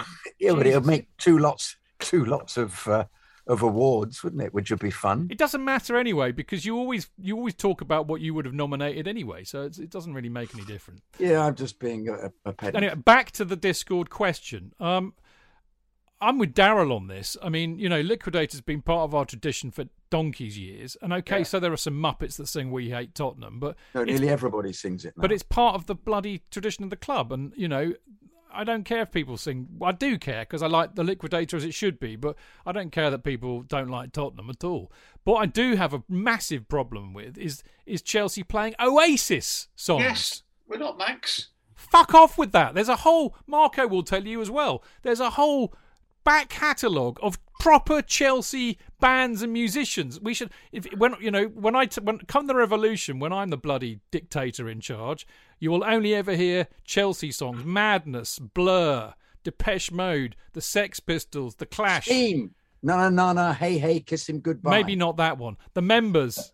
You know, that's it. There'll be a moratorium. There'll be no Manx, no, no, you know, no supporters of other clubs' songs. Na na na na na na. Hey, hey, hey. Anyway, the, the- I think I think the answer, Daryl, is none of us know why, but I think maybe we should just collectively all write to the club and complain because this is clear. Dan, Bring back Carl. That's what I say. Bring back Carl, Carl. the old DJ at Stamford Bridge. Uh, well, write to the supporters trust. We'll take it up on your behalf and Yeah. hit him over the head with a Chelsea brick. They probably actually, you know what it is? Guy Laurence has to pay like royalty fees, so he won't pay the full sum. Well, he's going to have to pay a royalty on the Oasis is one as well. Anyway, um, all right. So the next question is uh, Mr. Stick. Ubiqui- Stick, stick, stick, stick, stick. Right, he says this is this is right up your alley, Jonathan. He says, "Who are the worst uh, re- uh, Premier League refs for Chelsea?" I ask after a disaster class from Mike Dean, and would suggest the obvious, and uh, Anthony Taylor this weekend. Well, the, Tierney the other day was absolutely appalling. They're all terrible. They're even, all uh, awful. There's even not one good one. O- Oliver t- seems to be dicing with idiocy. So uh, uh, they're all. Um, Atkinson's dreadful because he's too old. He tries hard. You can see he's trying his best, but he's uh, is the main thing. I mean, my complaint all the time is that they're not up with the game. They make uh, decisions from 40 yards away. They don't rely on the linesman. Um, VAR now is just a kind of um, going on the side of not making them look stupid, and they're they're they're going for this. Oh, it's an on-field decision, even though they've got the on-field decision wrong. So I think we're we're we're we're moving back into um, the awfulness of pre of pre VAR actually. Um, uh, and, and you, you always think a new one's going to come in and be good, like this chap Kavanagh came in, and he's as he, he, him and him and him together with Tierney the other day gave all those ridiculous non VAR decisions. They're just they're just absolutely crap at their jobs. It's Yeah. just, I mean, um, so and the other one, of course, Mariner struts about and never and and it's this whole business of anybody's wasting time, particularly a goalkeeper. Mariner loves the fact that they're wasting time because it allows him to stroll back to the centre circle without having to to run. He doesn't want to run. Any opportunity just to jog. And you think if you're jogging, you're not fit enough. Get rid of them. So they're all lots of them are physically past their sell by date and mentally because if they're physically losing it, they're going to be mentally losing it because they're not on the ball enough. They've got to rely on the linesman. They don't. The linesmen are so worried about getting offsides right that they're just not concentrating on anything else on the pitch. And if they do see something, they're too scared because the man in the middle is there is a boss that is years ahead of them. And the example the other day of Dean making absurd decisions and VAR not checking them because it was Dean because he's the head of the the referees setup is just uh, you know speaks volumes for the awfulness of something that has just um it- it's, it's just become an absolute joke and, and they've got no what i hate is the fact they there should be a body that they they have to um that, that takes responsibility for them and they have to debate decisions with the fact that this never happens there's no involvement from anybody or supporters or anything there's no there's no questioning there's no transparency means they can do what the fuck they like Now, just a quick question, JK. How long have you been a qualified referee for? uh since 879 79. So that's what, about 42, 43 years? Yeah. Okay. So, because Paul, Paul, I can't really respond to it much because obviously we can't hear from Paul, although I'd love to. I, I'm shame he didn't come over. I was supposed to be seeing him over Christmas. But uh, Mr. Crowderville, He said, I'd love to come on the show and talk refereeing. I've been doing it for 20 years, and it was just such insane and ridiculous rants that are completely out of order. It's made out of complete ignorance. No, no, no. Anyway, yeah, but so, so yeah, but Paul, Jonathan's been doing it for 20 years longer than anyway. Whatever. I'm not going to get into that one. Um, I mean, I think we could all make a list, couldn't we? And top of my, I think they're all equally bad. So, Mike Dean, Martin Atkinson. Can I just say about Paul for a second? Does he actually think that that we've all? I don't know. I, I, I I can't understand because I'm losing a bit in translation because I'm reading off Mixlr. So. Oh, okay. I, I'm just bemused that he appears to be the only person. I don't know because and that's the problem. I can't understand because it's on Mixlr. You need to be talking to the person. That's that's my point, really. Oh, okay, okay. But you know, let, trust me, he is because he called me an asshole during the week, and said that I was an ignorant twat. So I. Oh, that's quite that's quite polite for Paul. Is it good? good. So, anyway, I just, can I get I back was, to just, just say quickly? I was under the impression that we debate these things with with the fan. yeah, but you can't. You, you can't. You, don't go for abuse. You can't. Know? Yeah, all right, all right, right. But as I said, we can't get into a debate debate because it's on Mixlr and they're just writing stuff, and it, it you know, five minutes later. No, writing is writing. It's the same abuse. Sorry. Right, list. My list would be Martin Atkinson. Well, Mike Dean would be the head of it, obviously. Uh, Taylor's pretty close to that. Atkinson, uh, Kavanagh, Friend. I mean, they're all fucking rubbish. Anyway, I'm moving on. Uh, I've got one for you from Ken Roy. Right? Remember Ken Roy? JK. Yeah, JK. Yeah. He said, JK, you're a complete twat. No, he doesn't. He didn't say that. He says, uh, JK, have we underachieved in the league in the Roman era? Uh, Man City will likely have six Premier League titles at the end of the season. That's since 2012. That's 10 years. We have only five since 2005. That's 17 years. In that time, Man United had also have also won five in seven years. Our five in 17 years seems rubbish in comparison. Well, yes, because we haven't had as much money invested in us. Um, he's he's he gave into fair play, didn't he? Financial fair play. I don't think he had much choice, really. Indeed, to fi- balance the books. And after the initial splurge, where w- what a surprise we we actually managed to win several trophy, several league titles, which we've never done before. Um, it's kind of settled down to uh, the person with the most money, and they've also got the best manager supposedly. But I think we're now in a very good position to um, uh, to perhaps redress the balance. Um, but they've still they're, they're, backed by a small country. They seem to have an ability to get around financial fair play rules in a way that we we don't, and um, uh, and he's a fantastic manager. But as I say, we have a fantastic manager. It's just a question of of um, uh, what his particular philosophy is. As we know, he's very keen to keep this group of players together. I mean, I'm even doubting whether we will purchase anybody to uh, to cover the left and right back, um, uh, the wing back situation, which we presume that he'll buy somebody because of the the lack of wing backs because of the injuries. But he's he's very keen on keeping the the the team spirit together and doesn't want to inject anybody in who might disrupt it. This is why I think the Lukaku business is so um, desperate for for the club. Uh, and uh, but yeah, I think that's a that that's a it's a very good point. Yes, we are underachievers. We thought we should actually have uh, have won more, but um, I think that was down also to uh, implosion of managers. I think Mourinho was utterly self-destructive. I think Conte could have won it second season. He just he destroyed the uh, he destroyed the team. He became toxic, um, uh, and then they made some some managerial choices that in between that weren't quite the right ones. It's it's a combination of players and management. We always managed to keep winning trophies, but not the not the specifically uh, the marathon that is the the champ the uh, the league title. Uh, yeah, I mean it's it's an interesting point, isn't it? I, I think we would have won more titles had we not, you know, done our boom and bust thing by getting rid of managers or our managers being idiots or whatever. I mean, what would have interested me, Marco, is if we'd have kept Carlo for longer, if longer than we had. For example, I think we would have won a few more under him. Yeah, I, you know, I, I looking back, uh, it's always interesting when you see questions like this because you kind of look at um, the, the just the the sheer turnover of uh, managers that we've had in in in the seven years of the the, the, the Roman era. Um, it's actually more than that, isn't it? Um, but yeah, so you know, I, I would argue long and hard that Chelsea winning the double that season is vastly overlooked um, in terms of achievements when people are considering the, the highlights of um, you know the, the last 20 years or so. Um, and, and, I thought Carlo was absolutely superb. I thought the football we played that season was brilliant. As a man, um, and and this is just borne out everywhere he goes.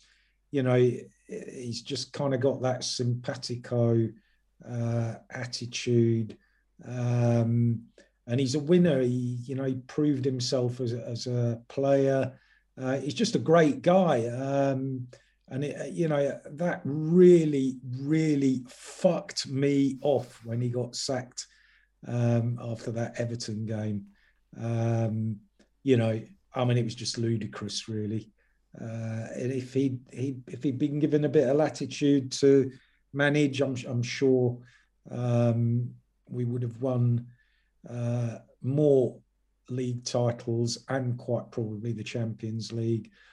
But we don't want to do it that way, do we? We want to keep churning the managers and uh, have a bit of glorious unpredictability and do it the Chelsea way. So it's the way it is. That's the way Marco, we roll. Do you think Tuchel's days are numbered then, Marco? Uh, no, I don't think his days are numbered. But let's be realistic. Um, you know, I've, I've I've given up on on the dreams of having a manager who will stay and build a dynasty. um, you know, uh, it's just pointless to have that dream. It's kind of like enjoy it while it lasts. You know, I mean, clearly Tuchel is is uh, maybe you know right up there on a par, I think, with um, with Guardiola. I don't, you know, Klopp. I mean, people like him or loathe him, but you know, I, I think you got to admire what the fella does. Um, and, and, I think you know what we saw yesterday um, was a team that clearly believe in their manager and were playing for the manager and probably thinking, you know, he's had a bit of a the shit end of the stick just in terms of um, having to cope with COVID and injuries, um, and you know the Lukaku thing. So let's go out and play for the guy, and you know that's that's important. So couple that with um, having a bit of tactical nous and in-game management and all those good things, and you sort of love to see Tuchel still be in charge in in five years' time, you know, when we've won back-to-back Premier Leagues and other Champions League. But it won't happen that way. And we, we were actually saying yesterday at 2 0 down, um, I, well, it wasn't me. One of the lads said, oh, "I can see JT being in temporary charge by by April if this carries on." Just, just very quick point. Arguably, City have been the most settled side in the last six, seven years with Guardiola, whereas United, Chelsea, Liverpool, Arsenal, Tottenham have all been kind of chopping changes managers. It makes a huge statement. If you're a settled side, you're going to be a lot more successful. You know, they've had Pep for how long it's had. They bought well. Yes, they're funded by a country, but they have been the most settled club in the Premier League in the last six, seven years, which goes a long way to describe why they've yeah. won all those titles. Yeah, I think, and also at a time, I mean, when we were when when Mourinho and, and well Roman took over, then Mourinho came in. You know, Arsenal was still a very good side. Man United was still a very good side. So it was a three horse race. Whereas really, it's only in the last couple of years that have, have, uh, have um, City had any real competition in Liverpool, and hopefully now this year with us as well, Dan. Yeah. And for me, the most frustrating thing is we're the first club to have serious investment, uh, because we're a basket case of club we haven't kicked on we could have had, we could and should have had at least three or four Champions Leagues. We had a lot of bad luck as well, though. Yeah, yeah, yeah. Moscow, the Barcelona yeah. semi, oh, yeah, the. Liverpool semi. There's th- another three we could have had. Yeah, exactly. Bad luck and bad bad decision making because you know the, the trigger finger we've had for policy for a long time. But then we've won two Champions Leagues, five titles, five FA Cups, League Cups. You know, Thank God we're not Spurs. More than I more than I ever dreamed possible, Dan. And yeah. No doubt you. Now, last one is from the lovely Anaban on Discord, and this is one for you two particularly. And I'm not ignoring you, JK. It's just that uh, they they to be ignored. No, Happy no. to be ignored. But it's just that you'll understand why I'm asking these two when I read the question out. Anaban says, "How did the safe standing influence our support yesterday?" Dan, Well, um, that's a really tough question. Um, I, I, I don't know. I mean, the atmosphere was rocking, but then was that down to the fact that people were standing? Was it down to the fact that we were just trying to stick two things up to everybody else? Everybody and say- always stands. I don't know what this fuss is about. Yeah, he's got a good point. I mean, people have stood for. Okay, we can legally stand now. I, I don't know. I'd like to see what it's like against Chesterfield when it's safe standing. You know, Liverpool at home, 2 0 can down. we do it on a cold night against Chesterfield? Yeah, 2 0 down. We get two goals in three minutes. The game's 2 2. We've had some bad decisions. That's always going to you know, get the crowd up and running, regardless of where we're standing or not. So I think we need to kind of maybe come circle back to that in three months' time to give a really accurate answer. I think it's all a load of bollocks. I'm sorry. I, I think it's it's great that we're now allowed to stand, but the, nobody was telling us not to stand. We went through that period where people were being ejected for standing, and then everybody gave up. So, sit down. yeah, sit down. All of that, Yeah, but down. that actually that actually helped the atmosphere because then everybody around would go stand up if you hate Tottenham, stand That's up, and everybody stood up, and the stewards couldn't do anything. Yeah, unless you were me, and I just Yeah, uh, but they don't they, they don't have that kind of behaviour in the East Middle, J.K. Indeed, indeed. But um, I think I think you boys make a good point there, and just to kind of clarify this for Aniban, the the trust, for example, have held up. In fact, actually, look, everybody who's been backing safe standing have often held up the idea of you will get a better atmosphere if we're all standing, and that that's true because it's a lot easier to make a lot more noise and be a bit more animated when you're standing than it is if you're sitting in your seat and having to get up whenever it gets vaguely exciting. But the real reasoning behind people saying safe standing will improve the atmosphere at grounds is the hope that with safe standing areas the ticket prices will go down and more you know younger supporters will be encouraged in as a, as a result and they they like getting all mental and standing up and all the rest of it but the point that Jonathan Jonathan and and uh, Dan make is that you know in the in the in the noisier parts of the stadium everybody stands up anyway so in that kind of context it, I doubt it would have made any difference Marco you got a thought on that one Uh, I think for the people that are in the safe standing areas who obviously want to stand up um, throughout a game and, and give it large, I think it's brilliant. Uh, do, does it make a, a big difference? Um, I, I- don't know. I, th- I think it's great for those people who, who have got what they want. Um, did it did it make the atmosphere better yesterday? I, I, couldn't honestly say, to be honest with you. I mean, I, I know, I know, I know some people who, are- who are in the shed and they thought it was brilliant. So I think that's brilliant that they thought it was brilliant. Um, you know, do, would I want to stand up throughout a game? I mean, you do it at away games, don't you? So um, I, I'm- I'm not so sure. I mean, I, I Uh, often stand up at the back of gate 17. Yeah, I mean, you know, I, I, I think it's a what I think is I think it's a good thing because, you know, it's been a long time coming, and and you know the emphasis on is on the word safe, uh, and it's people grouped together who want to stand safely and and sing, and that's good. You know, um, I, I just think it's a, it's a good it's a positive thing. So, um, but I, I, I'm not sure it influences anything. Hmm. Fair point. Right, we've got some email. I hope that answered your question, everybody. Uh, right, emails, emails. Right, we got we got one from got one from CJD for JK. Sounds like it's in code. Are they called seed? I don't know. Just signed CJD. Seed. Creutzfeldt Jakob disease. That it is, yeah. Kreutz, Creutzfeldt Jakob disease. I don't think that it's from Munich anyway. You got it? Uh, it's not for me. It's for you, actually, Chidge. No, Dear- it, it doesn't matter. You read it out. I'm reading one Yes, to but you. I didn't make this error. So, but I'll read it nonetheless. Okay. It was the first email out of the hat, and you always get the first email. Yes. Okay. Okay. But you said Can I, this. can I make a point after you've finished reading this email because it's Of quite course. interesting. Indeed, I will. In, uh, uh, I will allow you to. Sorry. Yes, of course you may. Um, uh, dear Dave Chidgey, you see, this is already bad. because it started by giving you a, your, not Chidge, it's your whole name. You know, you know this is going to be critical, don't you? Immediately. I, I did get I get I got that impression immediately, and you're absolutely right. Yeah, yeah, yeah, yeah. Lee Marvin did not sing. Sorry, Lee Marvin. I can't say it to that. Sorry, that's um, not fair. Lee Marvin did not sing Three Wheels on My Wagon, as you've said in the last two podcasts. It was the new Christy Minstrels. The song never appeared in Paint Your Wagon and was a standalone pop song from 1961. Love the podcast. Never miss it. Oh, thank fuck for that. Yeah.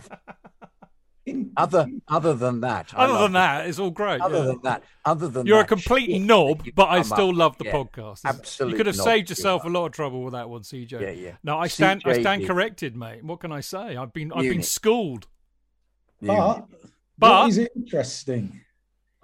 What is interesting is the segue from that email to this.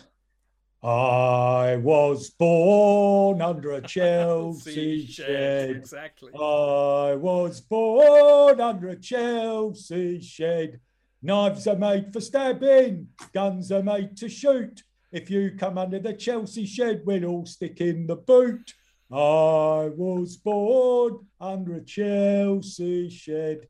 Now, the significance of that, dear listeners, is that Lee Marvin sang Wandering Star, which did come from the musical Paint Your Wagon, and uh, I think was at the top of the charts around the time that Chelsea progressed to the 1970 FA Cup final. And here's a little quiz for you. JK, you might know the answer to this. Which which song did which Beatles song did Wandering Star by Lee Marvin keep off the top of the charts?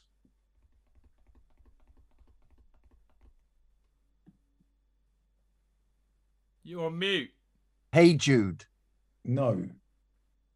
uh, Yellow Submarine. let it be. Correct. Oh, very good. Very good. Very good, JK. Anyway, Mr. CJD. Sorry, CJ. That's all I need to say, really, isn't it? Sorry, CJ. I'll leave it at that. Anybody who there will be people out there who know what I'm talking about, right, JK? I suggest a, a, a, an enormous round of applause for Marco's brilliant yeah, rendition yeah. of that Here, here, here. superb song. If if if the, if the listeners are interested, there, there is a, a full uh, book full of the origin of many old Chelsea songs in in a book written by myself and the astute Walter Otten entitled "Carefree Chelsea Chants and This is- this- Terrace Culture." Sorry, this is where I come up with uh, "Ooh, it's a corner, ooh, it's a corner," which, Never made the cut, mate. and the other one, um, uh, "Set them alight, set them alight, we're the ones to set them alight." Chelsea, as well. That was another Halfway line, for the halfway halfway line. line, Yes, Okie dokie. Well, all right, brilliant. Brilliant, As I brilliant, said, I shall I shall leave that with a sorry, CJ. Uh, anyway, uh, Brilliant. we got a lovely email from Loz Barnes here, who says Stanford Jidge, Sir Jonathan of Kidd, and esteemed guests. ooh, I'm Lord Kid now, according to yeah, uh, Sir. Marco. Yeah, exactly. I, I want to pinpoint a real issue that has plagued us: defending set pieces and crosses for too long now. Latest example is Brighton, but it appears again and again. Rudy, who is so aggressive with his head in the opposition's end, I, I could have read that in a very different way, but I'm glad I read it like that. Is poor and clearly didn't even jump against his man. List off our winning of defensive corners that don't hit first man, and who do you trust to clearly head a ball out? Reece, not great, not tall. Uh, Christensen soft as butter. Silva not as dominant as the rest of his game is. Trevoh is a work in progress. Rudy is not great. Uh, Chilly and Alonso are not good defenders of headers. Count how often cross crosses cause panic in our box. All these players have other qualities, but my worry is Koundé is on the short side. Sarr's the same. I don't think Sarr's that short. Anyway, maybe we need a different type. We need a Van Dijk type, imposing aerial centre half to fill this weakness. Too many late goals, panic on crosses, and I think a hole that costs us dearly. Maybe Xavier Mbuyamba at six foot five will be that guy, but we may need to buy one till he is ready. Interested to hear your thoughts. Cheers and up, Chelsea. Loz. Dan. Point is, how many goals we let from set pieces this season? Do anyone know? No. Yeah, because that might be relevant. Yes, people put crosses in, but I know Lukaku's pretty, uh, so non grata, but he was good at defending. We haven't let many. I don't think we let many set piece goals in this season, so maybe that's slightly a, a moot point. I mean, Silva reads the game very well. Um, seen, I, can't, I don't know. I mean, I just can't think of many goals we let from set pieces from corners. Maybe you could say Mendy could command his box a little bit better, possibly come for more balls. I think he's pretty good at that. Yeah, I, I, I think that's a bit of. A, I don't think we're that. I'm not that worried about set pieces. To be fair, Yeah, fair enough. just enough. my opinion. No, fair enough, fair enough. Anybody else want to offer anything on that, or should we go to the next email, JK? We say we have been a little bit vulnerable to that one that appears to be whipped across from any foul that's given away just outside the penalty area on the angle of the uh, of the the box. Um, but it, it they normally they're very good Premier League um, players and forever team whipping those things in. So it's a it- it's a very difficult ball to deal with, um, and we just seem to uh, we've it's frequently been the only attack the opponent has had, and they've scored from it. But that's down to the profligacy of uh, of our attack, unfortunately. Anyway, this is from James Yu. Hello, long time listener, first time emailer. There are too many games. COVID 19 is still around and too many injuries. I hate the current atmosphere around the Premier League. It's clear that other big European leagues care about their footballers, but Premier League does not.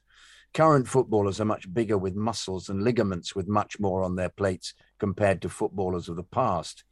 Anyone playing football manager and FIFA should clearly see all the fatigue and footballers not being able to play every single fixture in their saves. It drives me nuts to see former footballers and idiots on Twitter mocking and criticizing current footballers and managers asking for help. What is it going to take? Messi, Salah, Ronaldo, Grealish, any of those guys getting seriously injured? Eriksen collapsing wasn't enough. Not even a Burnley footballer getting serious injured due to COVID or muscle tears would convince Daesh. Pep said there should be a strike for players' rights. I would definitely support it.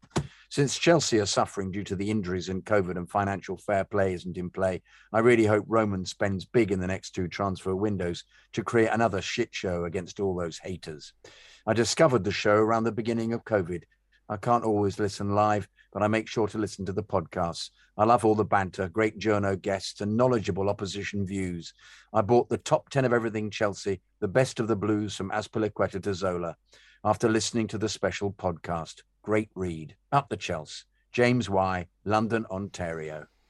Great stuff. Great, great, great um, overseas listener and lovely mail. Terrific. Yeah, I agree. I agree with that as well. I, I mean, the, the reality is, as we all know very well, boys, isn't it, that it's down to the greed and the Premier League. Really, they treat uh, they treat uh, footballers like uh, you know slabs of meat, really. But uh, it's it's very interesting because I, I said this the other week. They had a bit of a ding dong with Kerry the other week. Who said, "Oh, I should shut up and man up." You know, we played every week. Uh, but I mean, the reality is, is that a the game is very different now in some respects. But actually, I think the biggest difference is the fact that they now know more. The medical departments know more about what's happening to the players physiologically than they did in Kerry's day.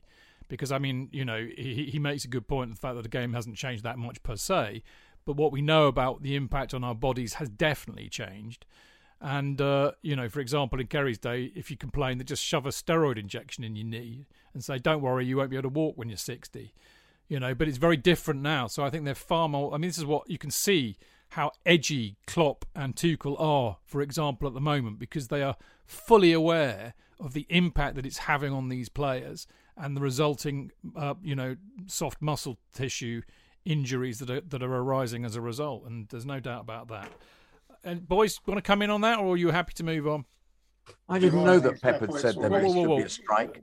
I didn't know Pepper said there should be a strike for players' rights. yeah, I, yeah, kind of. Oh, yeah, I, Dan? I agree with you. Dan, No, no comment. So, Dom, no comment. I like no that. No comment. Yeah, That's, that's your only comment on the matter. No comment. I don't agree with JK.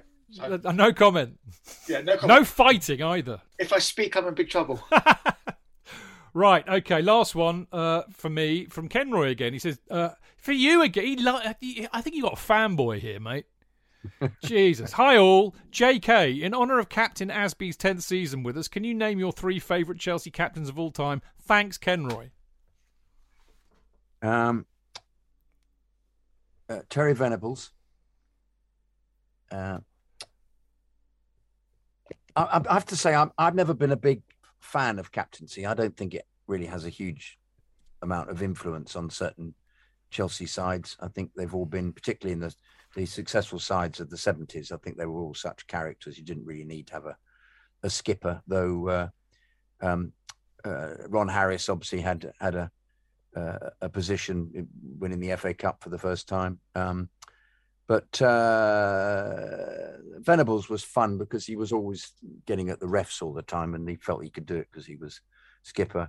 Um, 60s, 70s, 80s. Uh, Colin Pates was a good manager, a good manager, good um, captain, wasn't he? Um, uh, but I like the way he played. I don't know. It's very tricky. I've never really, uh, as I say, I've never really been impressed by skippers. I mean, JT was was a, a, wonderful player and got behind the team, so perhaps he was the he was the best I've ever seen, and he did seem to have a relevance. Um, uh, I'm sorry, Wisey. Well, yeah, why? Yeah, Wisey indeed. Yeah, Wisey was great, but um, he frequently didn't play, did he? Because he was suspended most of the time. I think kicking people up in the air.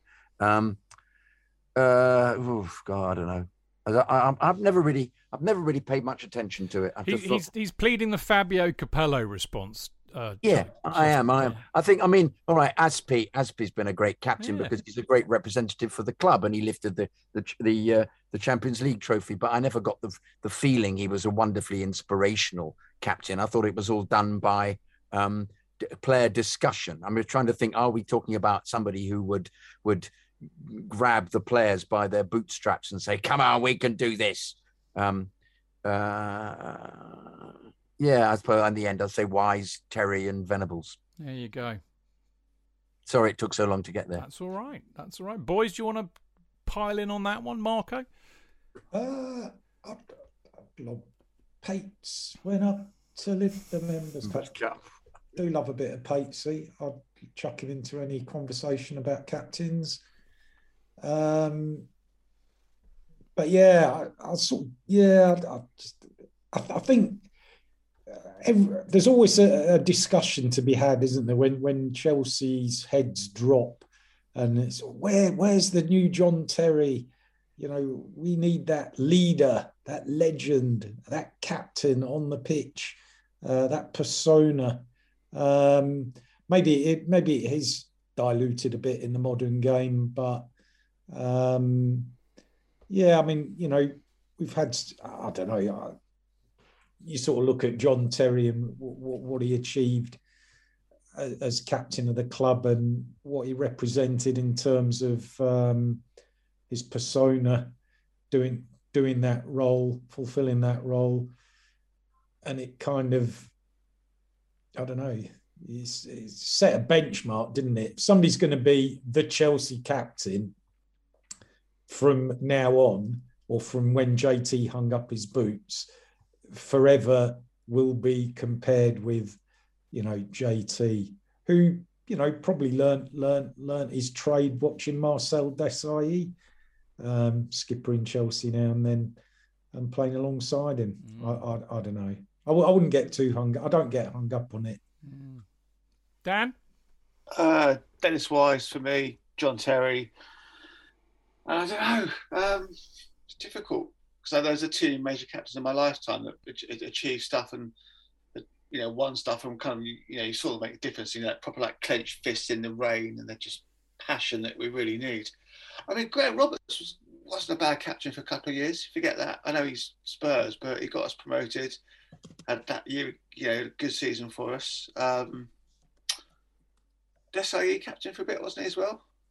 Yeah, we've had some we've had some captains, but no, for me, two are JT and uh, Dennis Wise. Mm. Struggled to find a third just in my. Oh. My lifetime. I'm amazed that none, none of you have come up with. I mean, one of them. That I, I mean, I can't go with the whole lifetime thing. I mean, I would have, I would have put Ray Wilkins in there, the youngest captain, and uh, nobody's mentioned Chopper, who until the likes I of. I did. I mentioned him. You did I you? I do apologise. I do apologise. Uh, but nobody mentioned Ray Wilkins, and I will mention him. Well done, uh, well done, Justin. You Justin. Well done, Kenroy. You you've managed to get two things in today. Right, we, we're now going to get into the Lukaku discussions. Very quickly, I'm going to read this. This was this came from Insta, so I have to squint my eyes to read the small print. But it says, "Lads, apologies as I can't find the email address. So I'm going to drop a long message here." I've been listening for a couple of. This is from Tom uh, Kamaski, by the way. Uh, I've been listening for a couple of years now and rarely found myself disagreeing with too many opinions, but I was really disappointed to hear the response to Lukaku's comments on yesterday's pod. This is when we did one on Thursday. To be fair, I think a lot of further quotes have emerged today, but there seemed to be a consensus that Lukaku was within his rights to be questioning Tuchel's tactics. You were all aware that the comments were made three weeks ago when we were top of the league, so apparently it's deemed acceptable for one spoilt brat of a player to publicly question the wisdom of his manager's tactics that just won the club the Champions League, and at that point in time had us top of the table. Uh, further quotes have emerged today showing that the mercenary bastard is only at Chelsea because Inter wouldn't offer him a new contract and the true elite clubs wouldn't have him. The wanker should never pull on a shirt again. I'll be at the game on Sunday, and if he is in the stadium in any capacity, I'll be making my feelings known. We have an absolute gem of a manager who I hope, perhaps naively, to see stay for a very long time, and this kind of behaviour from what is supposed uh, to be a senior player is exactly the sort of carry on which has seen us uh, lose top managers in the past. The likes of Pulisic, Havertz, Werner, and Mount have been played out of position more often than not, and not heard one peep of discontent out of them. Lukaku is a disgrace, and I would hope that following the full emergence of that interview, that the reaction of the gang will be altered accordingly. Now, very quickly, I, I actually messaged um, Tom back to say, well, I agree with a lot of what you say, but I completely disagree with what you said about what our reaction was because we didn't really have a reaction because the news broke no. as we were on air, and we asked Adam yeah. Newson about it, and all we found out really was a it, it had come been released three three weeks ago, and uh, I think we saw a message from uh, from Dean, didn't we, that to confirm that, and that's that's all. We, we, didn't really know much about it, and I'm not prepared to go off half cock at stuff that we don't know anything about. I leave that to other podcasts. And I had a nice chat with Tom, by the way, and he accepted that that actually he was a bit harsh on us. But uh, but there you go. Anyway, we've got another big one to read out on this, which is which is slightly different, I think. J.K. Is that all we're going to discuss about no, the country? No, no, no, no, no, no, no. Hell no. Okay. Okay. Dear Chidge, JK, and esteemed guests, happy 2022 to all. I hope this email finds everyone present in good health and good spirits. I'd like to start what will inevitably devolve into a rant that's probably only worth the catharsis it'll provide by saying this situation with Lukaku is salvageable, but it shouldn't be swept under the rug for the sake of convenience. Like many of you, the club, Lukaku's representatives, and indeed half the footballing world, I was quite shocked when I read the final transcript of Fabrizio's interview. After reading the first round of quotes that were translated and circulated, my initial reaction was disappointment rather than anger. He'd questioned the manager's tactics publicly and acted disrespectfully and unprofessionally. Here was the 28 year old supposed leader of men, sidelined by injury and lucky enough to have a manager that didn't impulsively rush him back into the starting 11 and risk re injury, acting out like a petulant teenager. Yes, there'd been some issues determining the best way to use him prior to getting injured, both stylistically and in terms of the most suitable players to accompany him up front. But as his recent discussions with Tuchel and his goal scoring form in subsequent matches evidence, this could be improved with proper closed door discussions with the manager. So Rom did, in fact, do the right thing, the mature thing but only after doing the unprofessional thing and knowingly undermining the system and the manager that, won, that had won us the Champions League the season prior, prior to his arrival. The situation was far from ideal, but I went to sleep in the wee hours of the Australian AM thinking this was the worst of it. I woke up to his love letter to Milan, the city, the fans, the former manager, the strike partner that could launch a thousand ships. He professed his love everlasting and his continued appreciation for Inter. It's a club he will always, times six, watch and keep in touch with. Now, as insensitive and thoughtless as it might be to sing the praises of an ex when you're newly wed with a child on its way, there's nothing innately wrong with Lukaku appreciating what he had or wanting to repair the relationship with Inter fans, given that he left on less than amicable terms. But this wasn't just that. What followed showed that we were an afterthought, a consolation prize, since the real European giants didn't come calling and Inter didn't want to renew his contract due to financial considerations. If he'd had his way, he wouldn't be in London and wouldn't be wearing blue. This is what hurt me the most personally, as it signified the end of admittedly romantic an, an admittedly romantic narrative about Romelu coming home. I wanted him to be here, to be one of us, to choose us. If I'm being objective, I can see that perhaps I'm being unreasonable. We loaned him to Everton. We sold him after a successful loan period. We didn't push as hard as United to reclaim him. It's not fair to expect him to love us in the same way he does Inter. What I do expect, however, is adherence to certain standards of respect and professionalism whilst he's under contract. We paid 97 million for him. We, the current champions, the real fucking giants of Europe, made him our record signing. Four months into his very lucrative contract, two of which he spent injured, he's setting up his own interviews, talking about returning to Inter Milan while still in his prime. You stay in Milan, Lautaro. I will be back there, he says, smiling. This, for me, is really the worst part of the interview and the aspect that explains, even if it doesn't necessarily justify, the type of reception he'll receive from some Chelsea fans whenever Tuchel deems to start him. Personally, I think he should be excluded from our game against the Scousers tomorrow.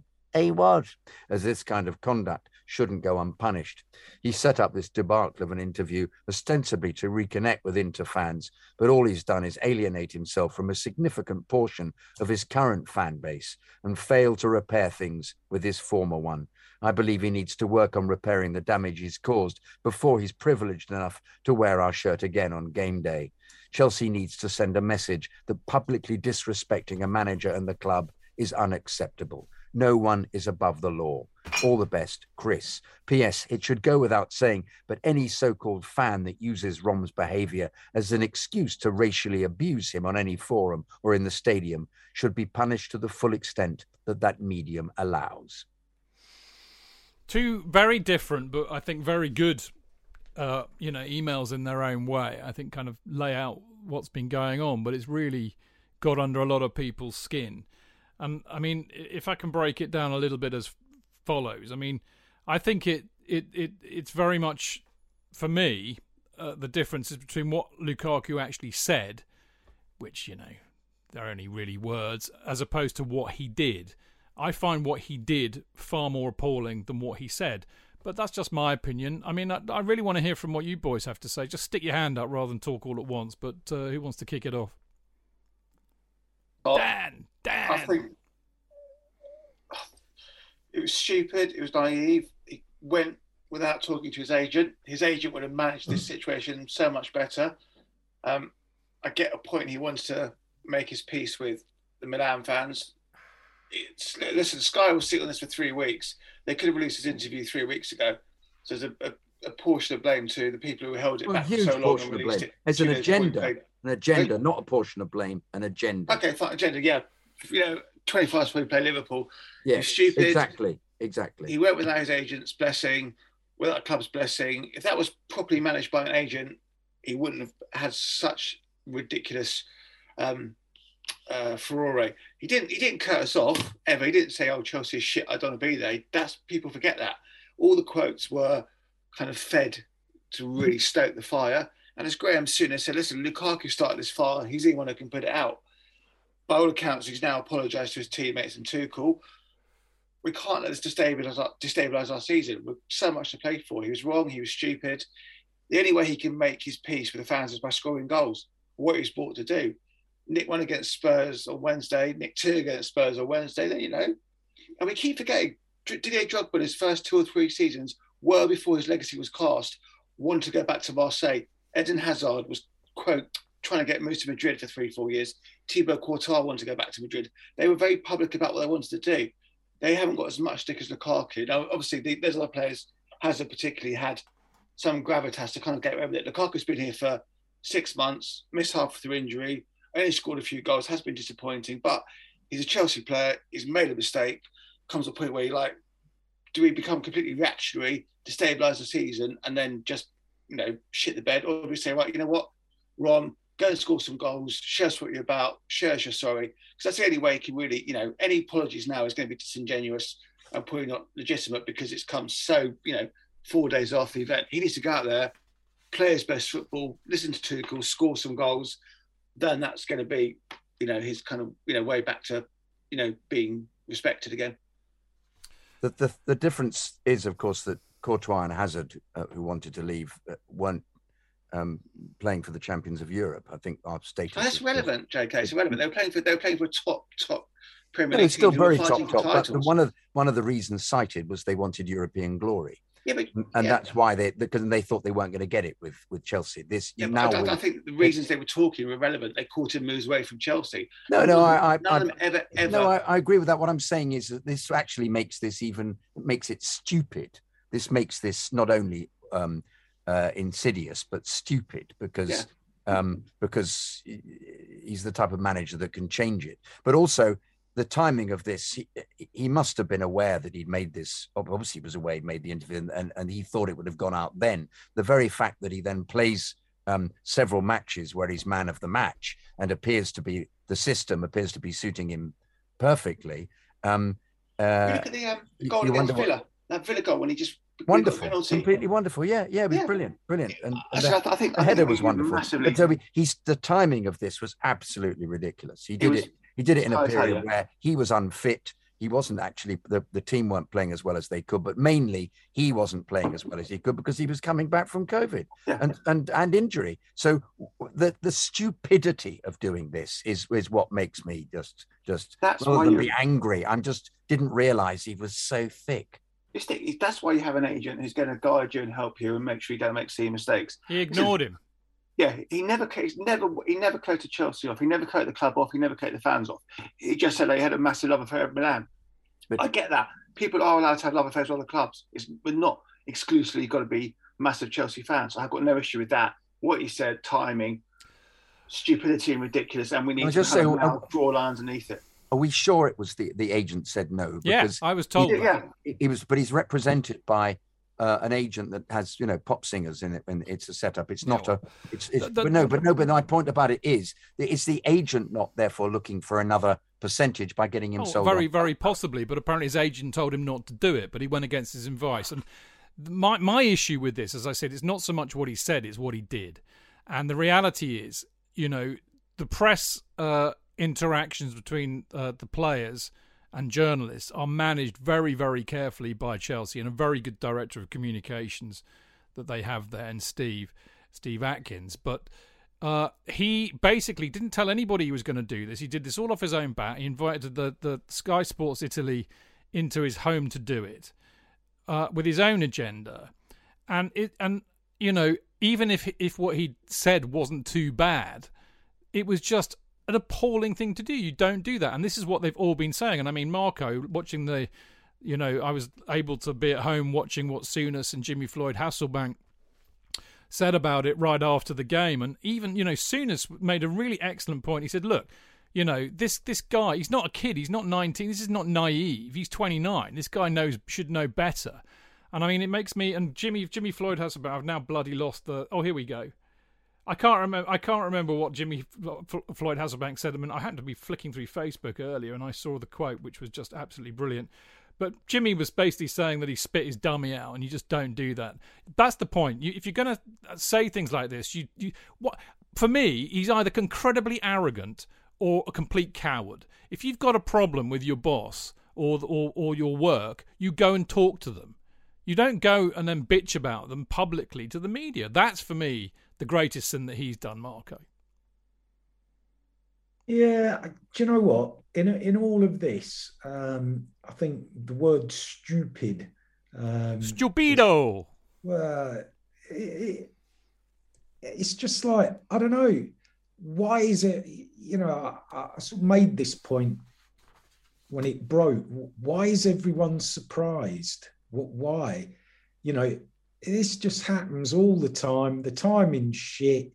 Um, but you know, we, we we've heard it all before, and uh, you know, it's almost like um, you could kind of see the way the journalists sort of seized on this as an opportunity to, um, you know, get get to a crisis club Chelsea headline as quickly as possible um, from that angle, and that's why Lukaku's been Lukaku's been stupid in terms of what he's done, but you know, I, I, don't care. You know, he's going to apologise. And if he scores, and I've just tweeted this, and if he scores the winner in each of Chelsea's next three goals, the games against Spurs, then everybody will be singing Romelu, Romelu Lukaku again. Um, you know, he, he, you know, he, the guy's an oaf. Um, he's an oaf for what he's done, but they, they all do it. They all do it. there's no loyalty in football apart from from they, us. They are all mercenaries. You know, the only the only loyal people are the supporters. You might get, you know, a, a clutch of players who for whom you know the, the, the club is in their blood. Um, you know, especially some of those young kids who've come through the academy. I mean, I know Mason Mount's a Pompey fan, but you know, th- th- those kids have got Chelsea in their blood, and it means more to them playing for Chelsea than um, than Romelu Lukaku. But I, I, you know, they're, they're just overpaid prima donnas, the lot of them, and I, and I just think the overreaction um, to, to the Lukaku thing has, has been extraordinary. You know, and all that nonsense where the kids on Twitter are putting red crosses on his face, and some kid messaged me saying, I, I hope you're going to boo, will you boo Lukaku um, the way you booed Jorginho? you know, um, you didn't boo either. You didn't boo Jorginho. No, no, exactly, exactly. So, you know, I, I don't care. I go to football to be entertained. And if Lukaku wants to behave like a twattish prima donna and make it all about him, great. But he has to score twice as many goals um, as he would do normally. And, you know, and everybody's kind of lost sight of the fact that when he came on as a second half sub against Villa, he looked world class. He changed that game. And he was also leading the line and, and the bloody defence against Brighton. So, yeah, poor timing. He's been an idiot. He's going to apologise and he knows what he's got to do. And, and, and the, the only way he'll get absolution is doing what he's paid to do, which is score, you know, goals. And, and, and that's it. As far as I'm concerned, if he doesn't score goals, then he deserves all the pelters that are going to get coming his way for being an, an idiot. Hmm. Didier Drogba, 2007, I want to leave broken Chelsea. He was he arguably our greatest ever striker who got that goal in Munich, winning penalty. He was courting for a long time to go back to Marseille. He wasn't happy, didn't like the Premier League. Job, you know, what Lukaku gets a winning goal in the Champions League final in May. Is he still a twat? Nah, listen, mm-hmm. he was. Bottom line is, he was stupid, misguided, idiotic, thick footballer syndrome he's still a Chelsea player. Until that point, you got to you got to get behind him. You know, maybe you know he's he he'll build bridges by scoring goals. Apologies now are futile because it's it's way too late for that. Yeah. He should come out on Thursday or Friday on his Instagram and said, "I'm really sorry."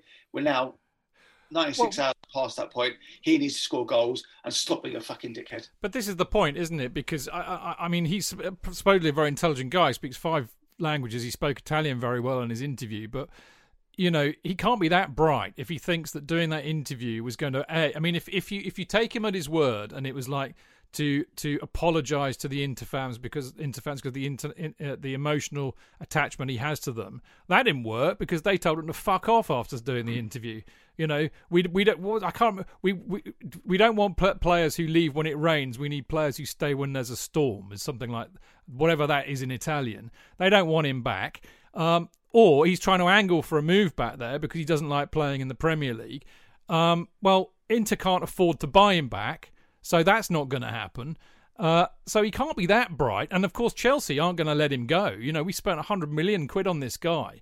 They're not going to want to lose on that, in, you know, on that investment. No, no. Let's face it. He's not nobody, going anywhere, is he? Nobody's going to buy him. No. Nobody, you know, it's it's like a Kepa situation where you know if, if you pay 70 million, you know, the, the Kepa transfer fee, 97 million pounds on Romelu Lukaku. He's he's going to play. He's going to score. He's going to do what he was doing in. You know, he scored goals. He was good in those games when he came back. You know, he's he's Belgian. I've got nothing against the Belgians, um, but it just seems to be that you know any Belgian player when he when he's got a bit of time off decides to go and hold court with the press and talk about their dreams. You know, we had, we had Courtois and Hazard. You know, I mean, obviously Drogba's a bit further back in, in, in the past, but you know, De Bruyne is the same. Um, it's I don't know. It's just must be something in there. It's that golden generation. I think they basically like like the smell of their own farts, Marco. Ah, exactly. Um, J.K. Final question on this before we, we move on. Um, do you think Tuchel? I mean, by the way, I, I, I have to say I think Tuchel has played an absolute blinder here, and I'll go into that in a bit more. But do you think he was right to to drop him yesterday? It made a very bold statement, didn't it? Doing that, uh, um, and he was on a hiding to nothing as a consequence. But uh, he was vindicated. Can't say that um, Havertz played badly. Havertz is a bit rough and ready because he's been injured and been uh, and had COVID. Um, but the team played out of their skin, so the team backed him. I think he was unbelievably wise to uh, to consult the players before he made a decision. He didn't keep it to himself. So uh, I was surprised because I thought he'd have put him on the bench and and possibly uh, let him come on later. Um, but on reflection, uh, he clearly um, he, he, talked about it as being noise. But I think um, I don't think initially he was aware of what uh, Lukaku had actually said. And when he when he read the transcript of the Mm-hmm. interview, I think it made more of an impact on him, and he felt a bit betrayed.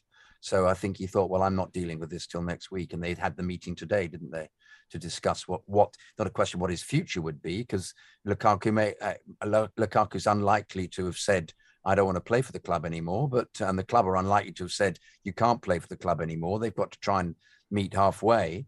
But um, we don't know to what extent uh, he's burnt his bridges. What happens if he says I don't want to play for the club anymore and downs tools? Well, so be it. They've got to get rid of him. I don't know what the situation. We don't know what the situation is today, but I think ultimately he made exactly the right decision to uh, uh, because he was vindicated by the team's performance because they were absolutely behind him. Well, what what I like particularly about about what Tuchel has done, I mean, he was very measured when he spoke to the press, but you know what Tuchel is all about, what we've seen so far from him in his man management of this club, he's all about the group. He's all about the He, team. what he keeps talking about, even bringing Yeah. a transfer in, he's very anti doing Yeah, it. he's It all- the spirit of the group. all about the group and I think that's probably what he was most hurt by the fact that that Lukaku shat on the group and on the team and I believe Tuchel when he says look I I, I don't I'm not this is, I don't take this personally I'm not angry personally but I'm I'm basically disappointed and saddened for the group and I believe that and I think that's why they've rallied around him I'm really also very encouraged to see that he, he also included some of the senior players in the discussion. he, he debated with them. Yeah. with- yeah, yeah. He's an inclusive manager, and he- he's not stubborn. And when I mean, that's what, and I think that point that he made is that I had no idea that Lukaku was unhappy. In other words, the inference there is that if he was unhappy, he could have come to talk to me anytime he wanted time. because my door is open. And I mean, we know that there's a, a, a track record or a history of Chelsea managers who, like Mourinho, just basically, if he didn't like you, he wouldn't talk to you. They just blank you. Tuchel Well, as, is with, as with Conte, he As with Conte. he wanted nothing to do with Matic. as with. Sarri, as with Yeah.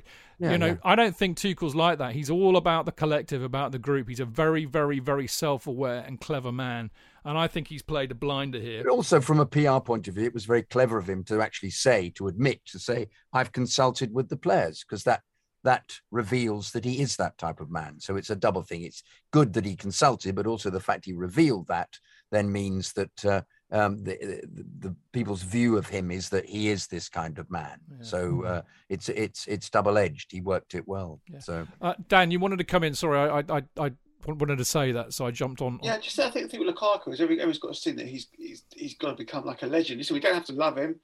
We don't have to think he's a legend. We just he's just got to put a shift in every time he plays. You know, he he's he's got to earn the the love from the supporters now. You know, he was he was he hasn't set the world alight since he's joined us.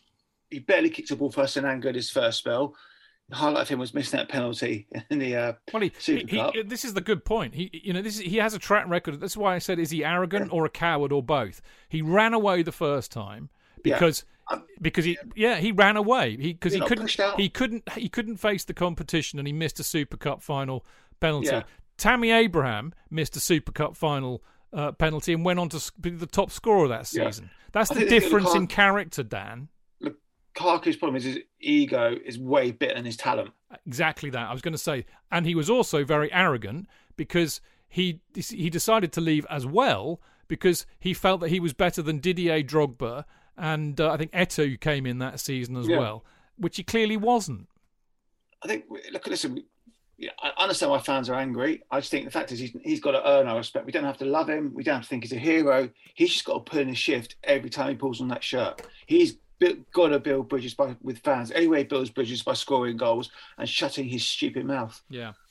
Well, you know, you know, it always behoves me to say at the end of discussions about this is that you know, frankly, like Tuchel saying it's about the group, we all know as supporters that there's no one player that's bigger than the club, and if they get a bit too Billy Billy Big Bollocks, then they can fuck off, frankly, because you know what, we'll be here after you've gone. There will be better players that come players that come to this club after you've gone. So in the in the in the huge annals of Chelsea's history, you will be but a small blip. And my final comment is that I'm reminded of Churchill, who used to flip flop between being a Liberal MP and a Conservative MP. And as he famously said once, anyone can rat once, it takes a real rat to rat twice. And I shall leave it at that. Uh, right, we're going to come back in a minute after a very quick break and we're going to quickly go through the preview of the Spurs match on Wednesday.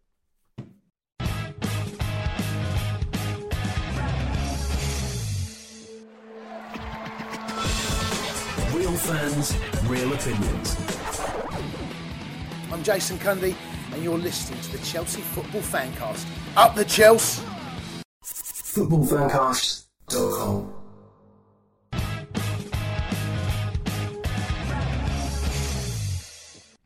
Welcome back. This is Stamford Chidge, and of course, it's the Chelsea Fancast with JK and Marco and Dan with me tonight.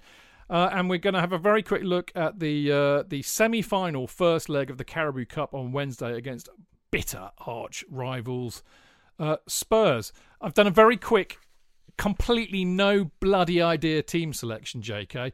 Basically, I've gone on what worked yesterday, but I have no idea. For all I know, he might rest everybody. Who knows? But I've gone Kepa. That's the easiest one to pick. Of, about the only easy one to pick was that Kepa will be in goal.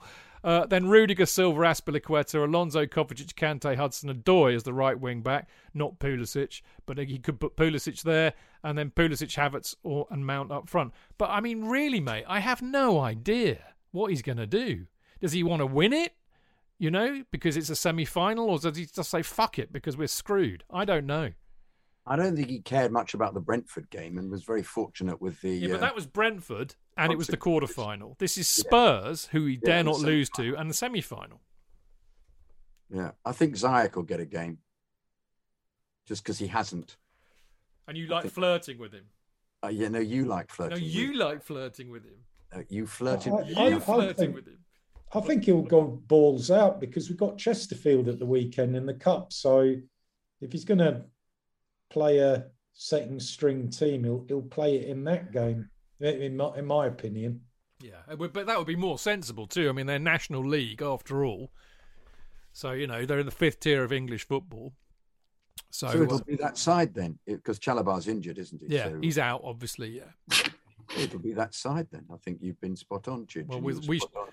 time Yes. will tell. Jay. Other than the flirtation with Ziyech, you were spot on. Uh, Danny boy, I think that we've got a very easy tot on Saturday means he can go a very strong team to play Spurs. You know, we've got two legs, so it's not going to be unless we get hammered, which hopefully won't happen. We've got two chances to, to get through to Wembley. I think he'll play a strong side, and then he'll rest players for for the, um, the Chesterfield match. You, you would have thought, you know, four or five regular first teams plus some kids should have enough to beat Chesterfield on the weekend. You would have you would have hoped. well, I think I don't know. yeah. Kepa in goal. Maybe we'll see. Um, is Vale is Harvey Vale fullback? no, No, Centre forward. It's Simons who's the fullback. Simon's Oh, is the Simons, right yeah. wing back. Maybe Yeah. Simons might play.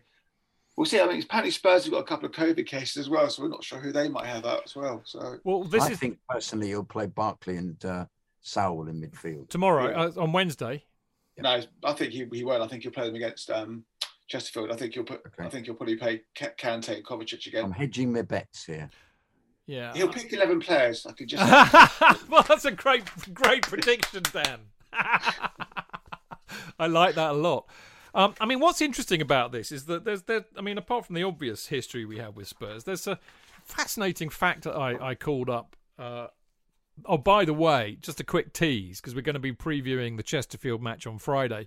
My go-to place, as you all know, is Flash Score, which is a great betting app who do great previews of these games. And when I looked at their head-to-head preview for Chelsea Chesterfield, they said no, the, none none existed, none found. They were lying. That's all I'm going to tell you. There is a reveal on Friday. But when I looked at it for the for the uh, Chelsea Spurs, because I've decided to just go to the League Cup, and what an interesting history we have with Spurs in the League Cup. 71-72 semi-final uh, which we won uh, courtesy of winning at home uh, 3 2. Uh, and uh, Holland. Alan Hudson scored. No, no. Hollins, Garland, and Osgood scored at home, and then we drew two all over there. Garland and Hudson. That's right. In '91, uh, we we beat them again in the quarter final. remember this so well. All of us here do. When Wisey, Dixon, and Townsend scored up there to beat them three 0 Remember that one, boys? Yes, Friday night.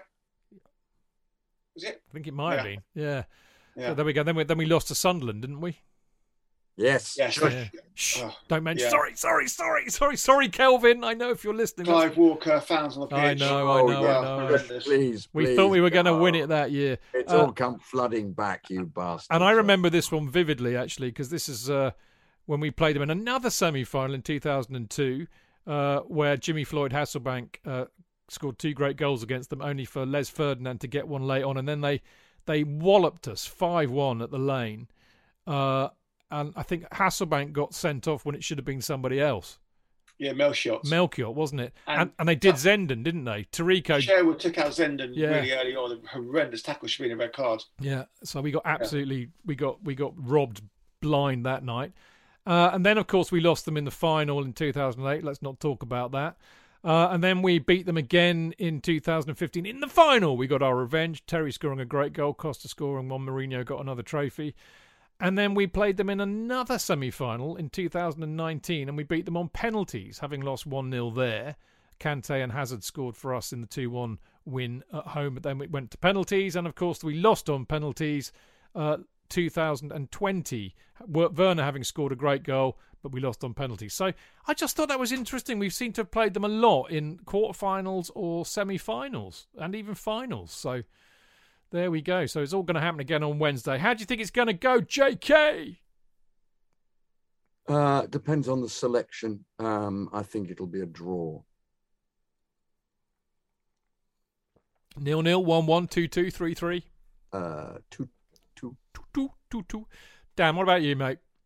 I think we'll win 2 1. It won't be over. I, I, I've got a really No. strong feeling that it'll be left tantalisingly open and frustratingly so. Marco? Yeah, I, I, I just think um, it, this game probably means more to Conte than it does to Tuchel. Um, and that is my biggest concern. Uh, so it'll, his team selection will be very interesting, I think. Um, Still Tottenham, Marco. Still Tottenham. eh?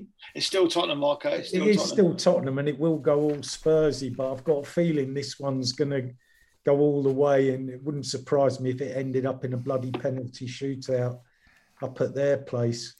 Um, All the better to win it on penalties up there then, Marco. Yeah. Well, yeah, I, I, I don't know. I, I just think, I think this is definitely going to be all down to the team selections. So, um, you know, trying to second guess that's pretty tough. Uh, so yeah, uh, tight, a very tight game. I don't- uh, it's not going to be like yesterday. That, that's for sure. Uh, no, I don't. I don't see that happening at all. I mean, they, they've got, from what we know, uh, will not play Bergwijn, Romero, and Sessegnon. Uh, but other than that, I don't know. And as you said, there's so much COVID flying around that could make an impact. I think I totally agree with you. I think Conte. I mean, Conte will be desperate to be the first Tottenham manager since Juande Ramos to win a trophy. So I, I can see him really wanting to win this, and of course he want to want to beat us pretty desperately too.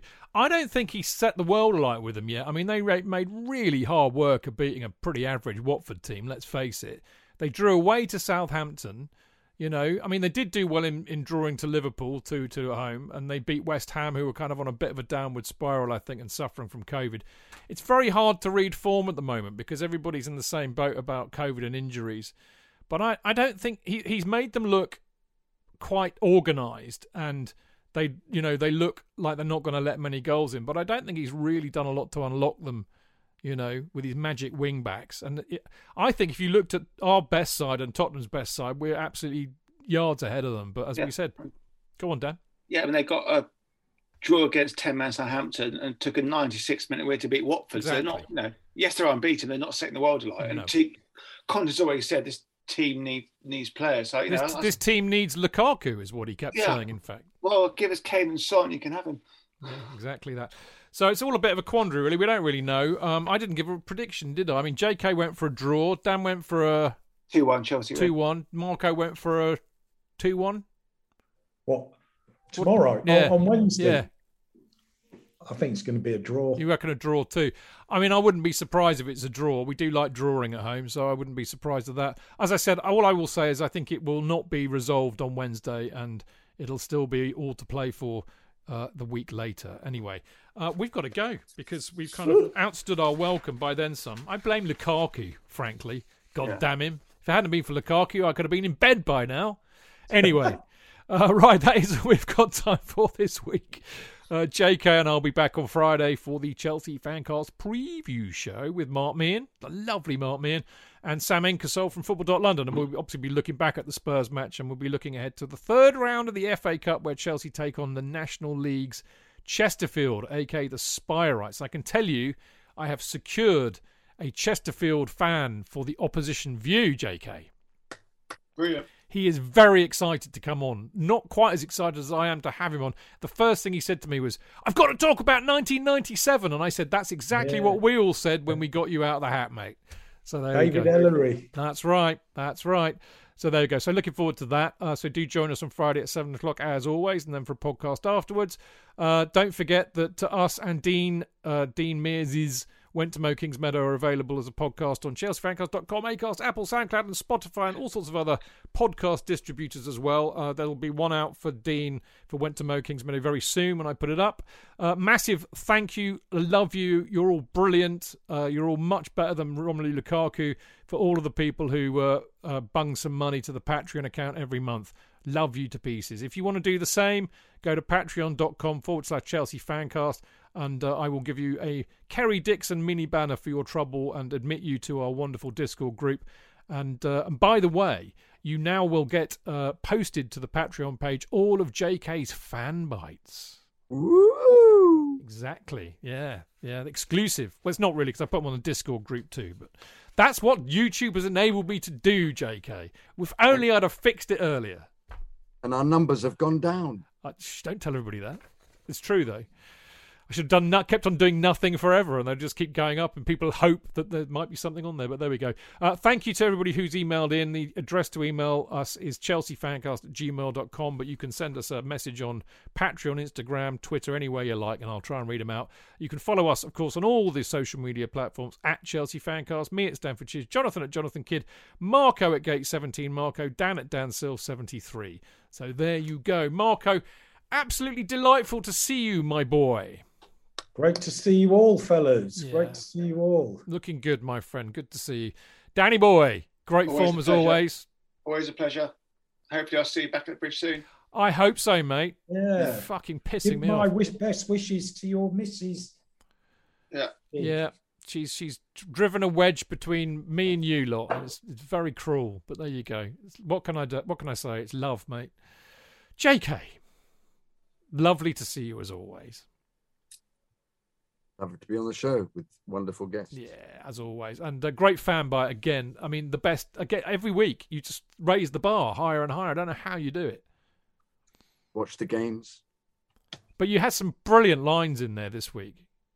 I mean, I was in stitches reading it, but well done. Uh, boys, great to see you, as it always is. Uh, people in Mixlr, you've been brilliant for listening all night. Love reading your comments uh, and stuff. Uh, take care of yourselves this week. Stay safe. Enjoy the football. And uh, thank you for listening. See you on Friday. Until then, keep it blue, keep it carefree, and keep it Chelsea. Up the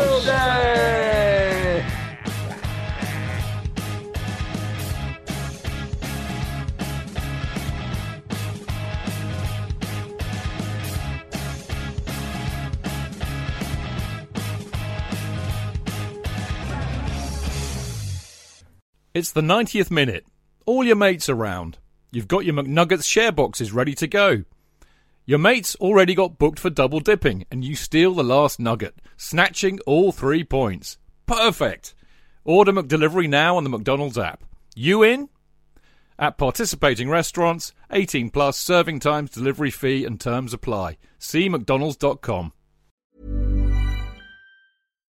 Here's a cool fact a crocodile can't stick out its tongue.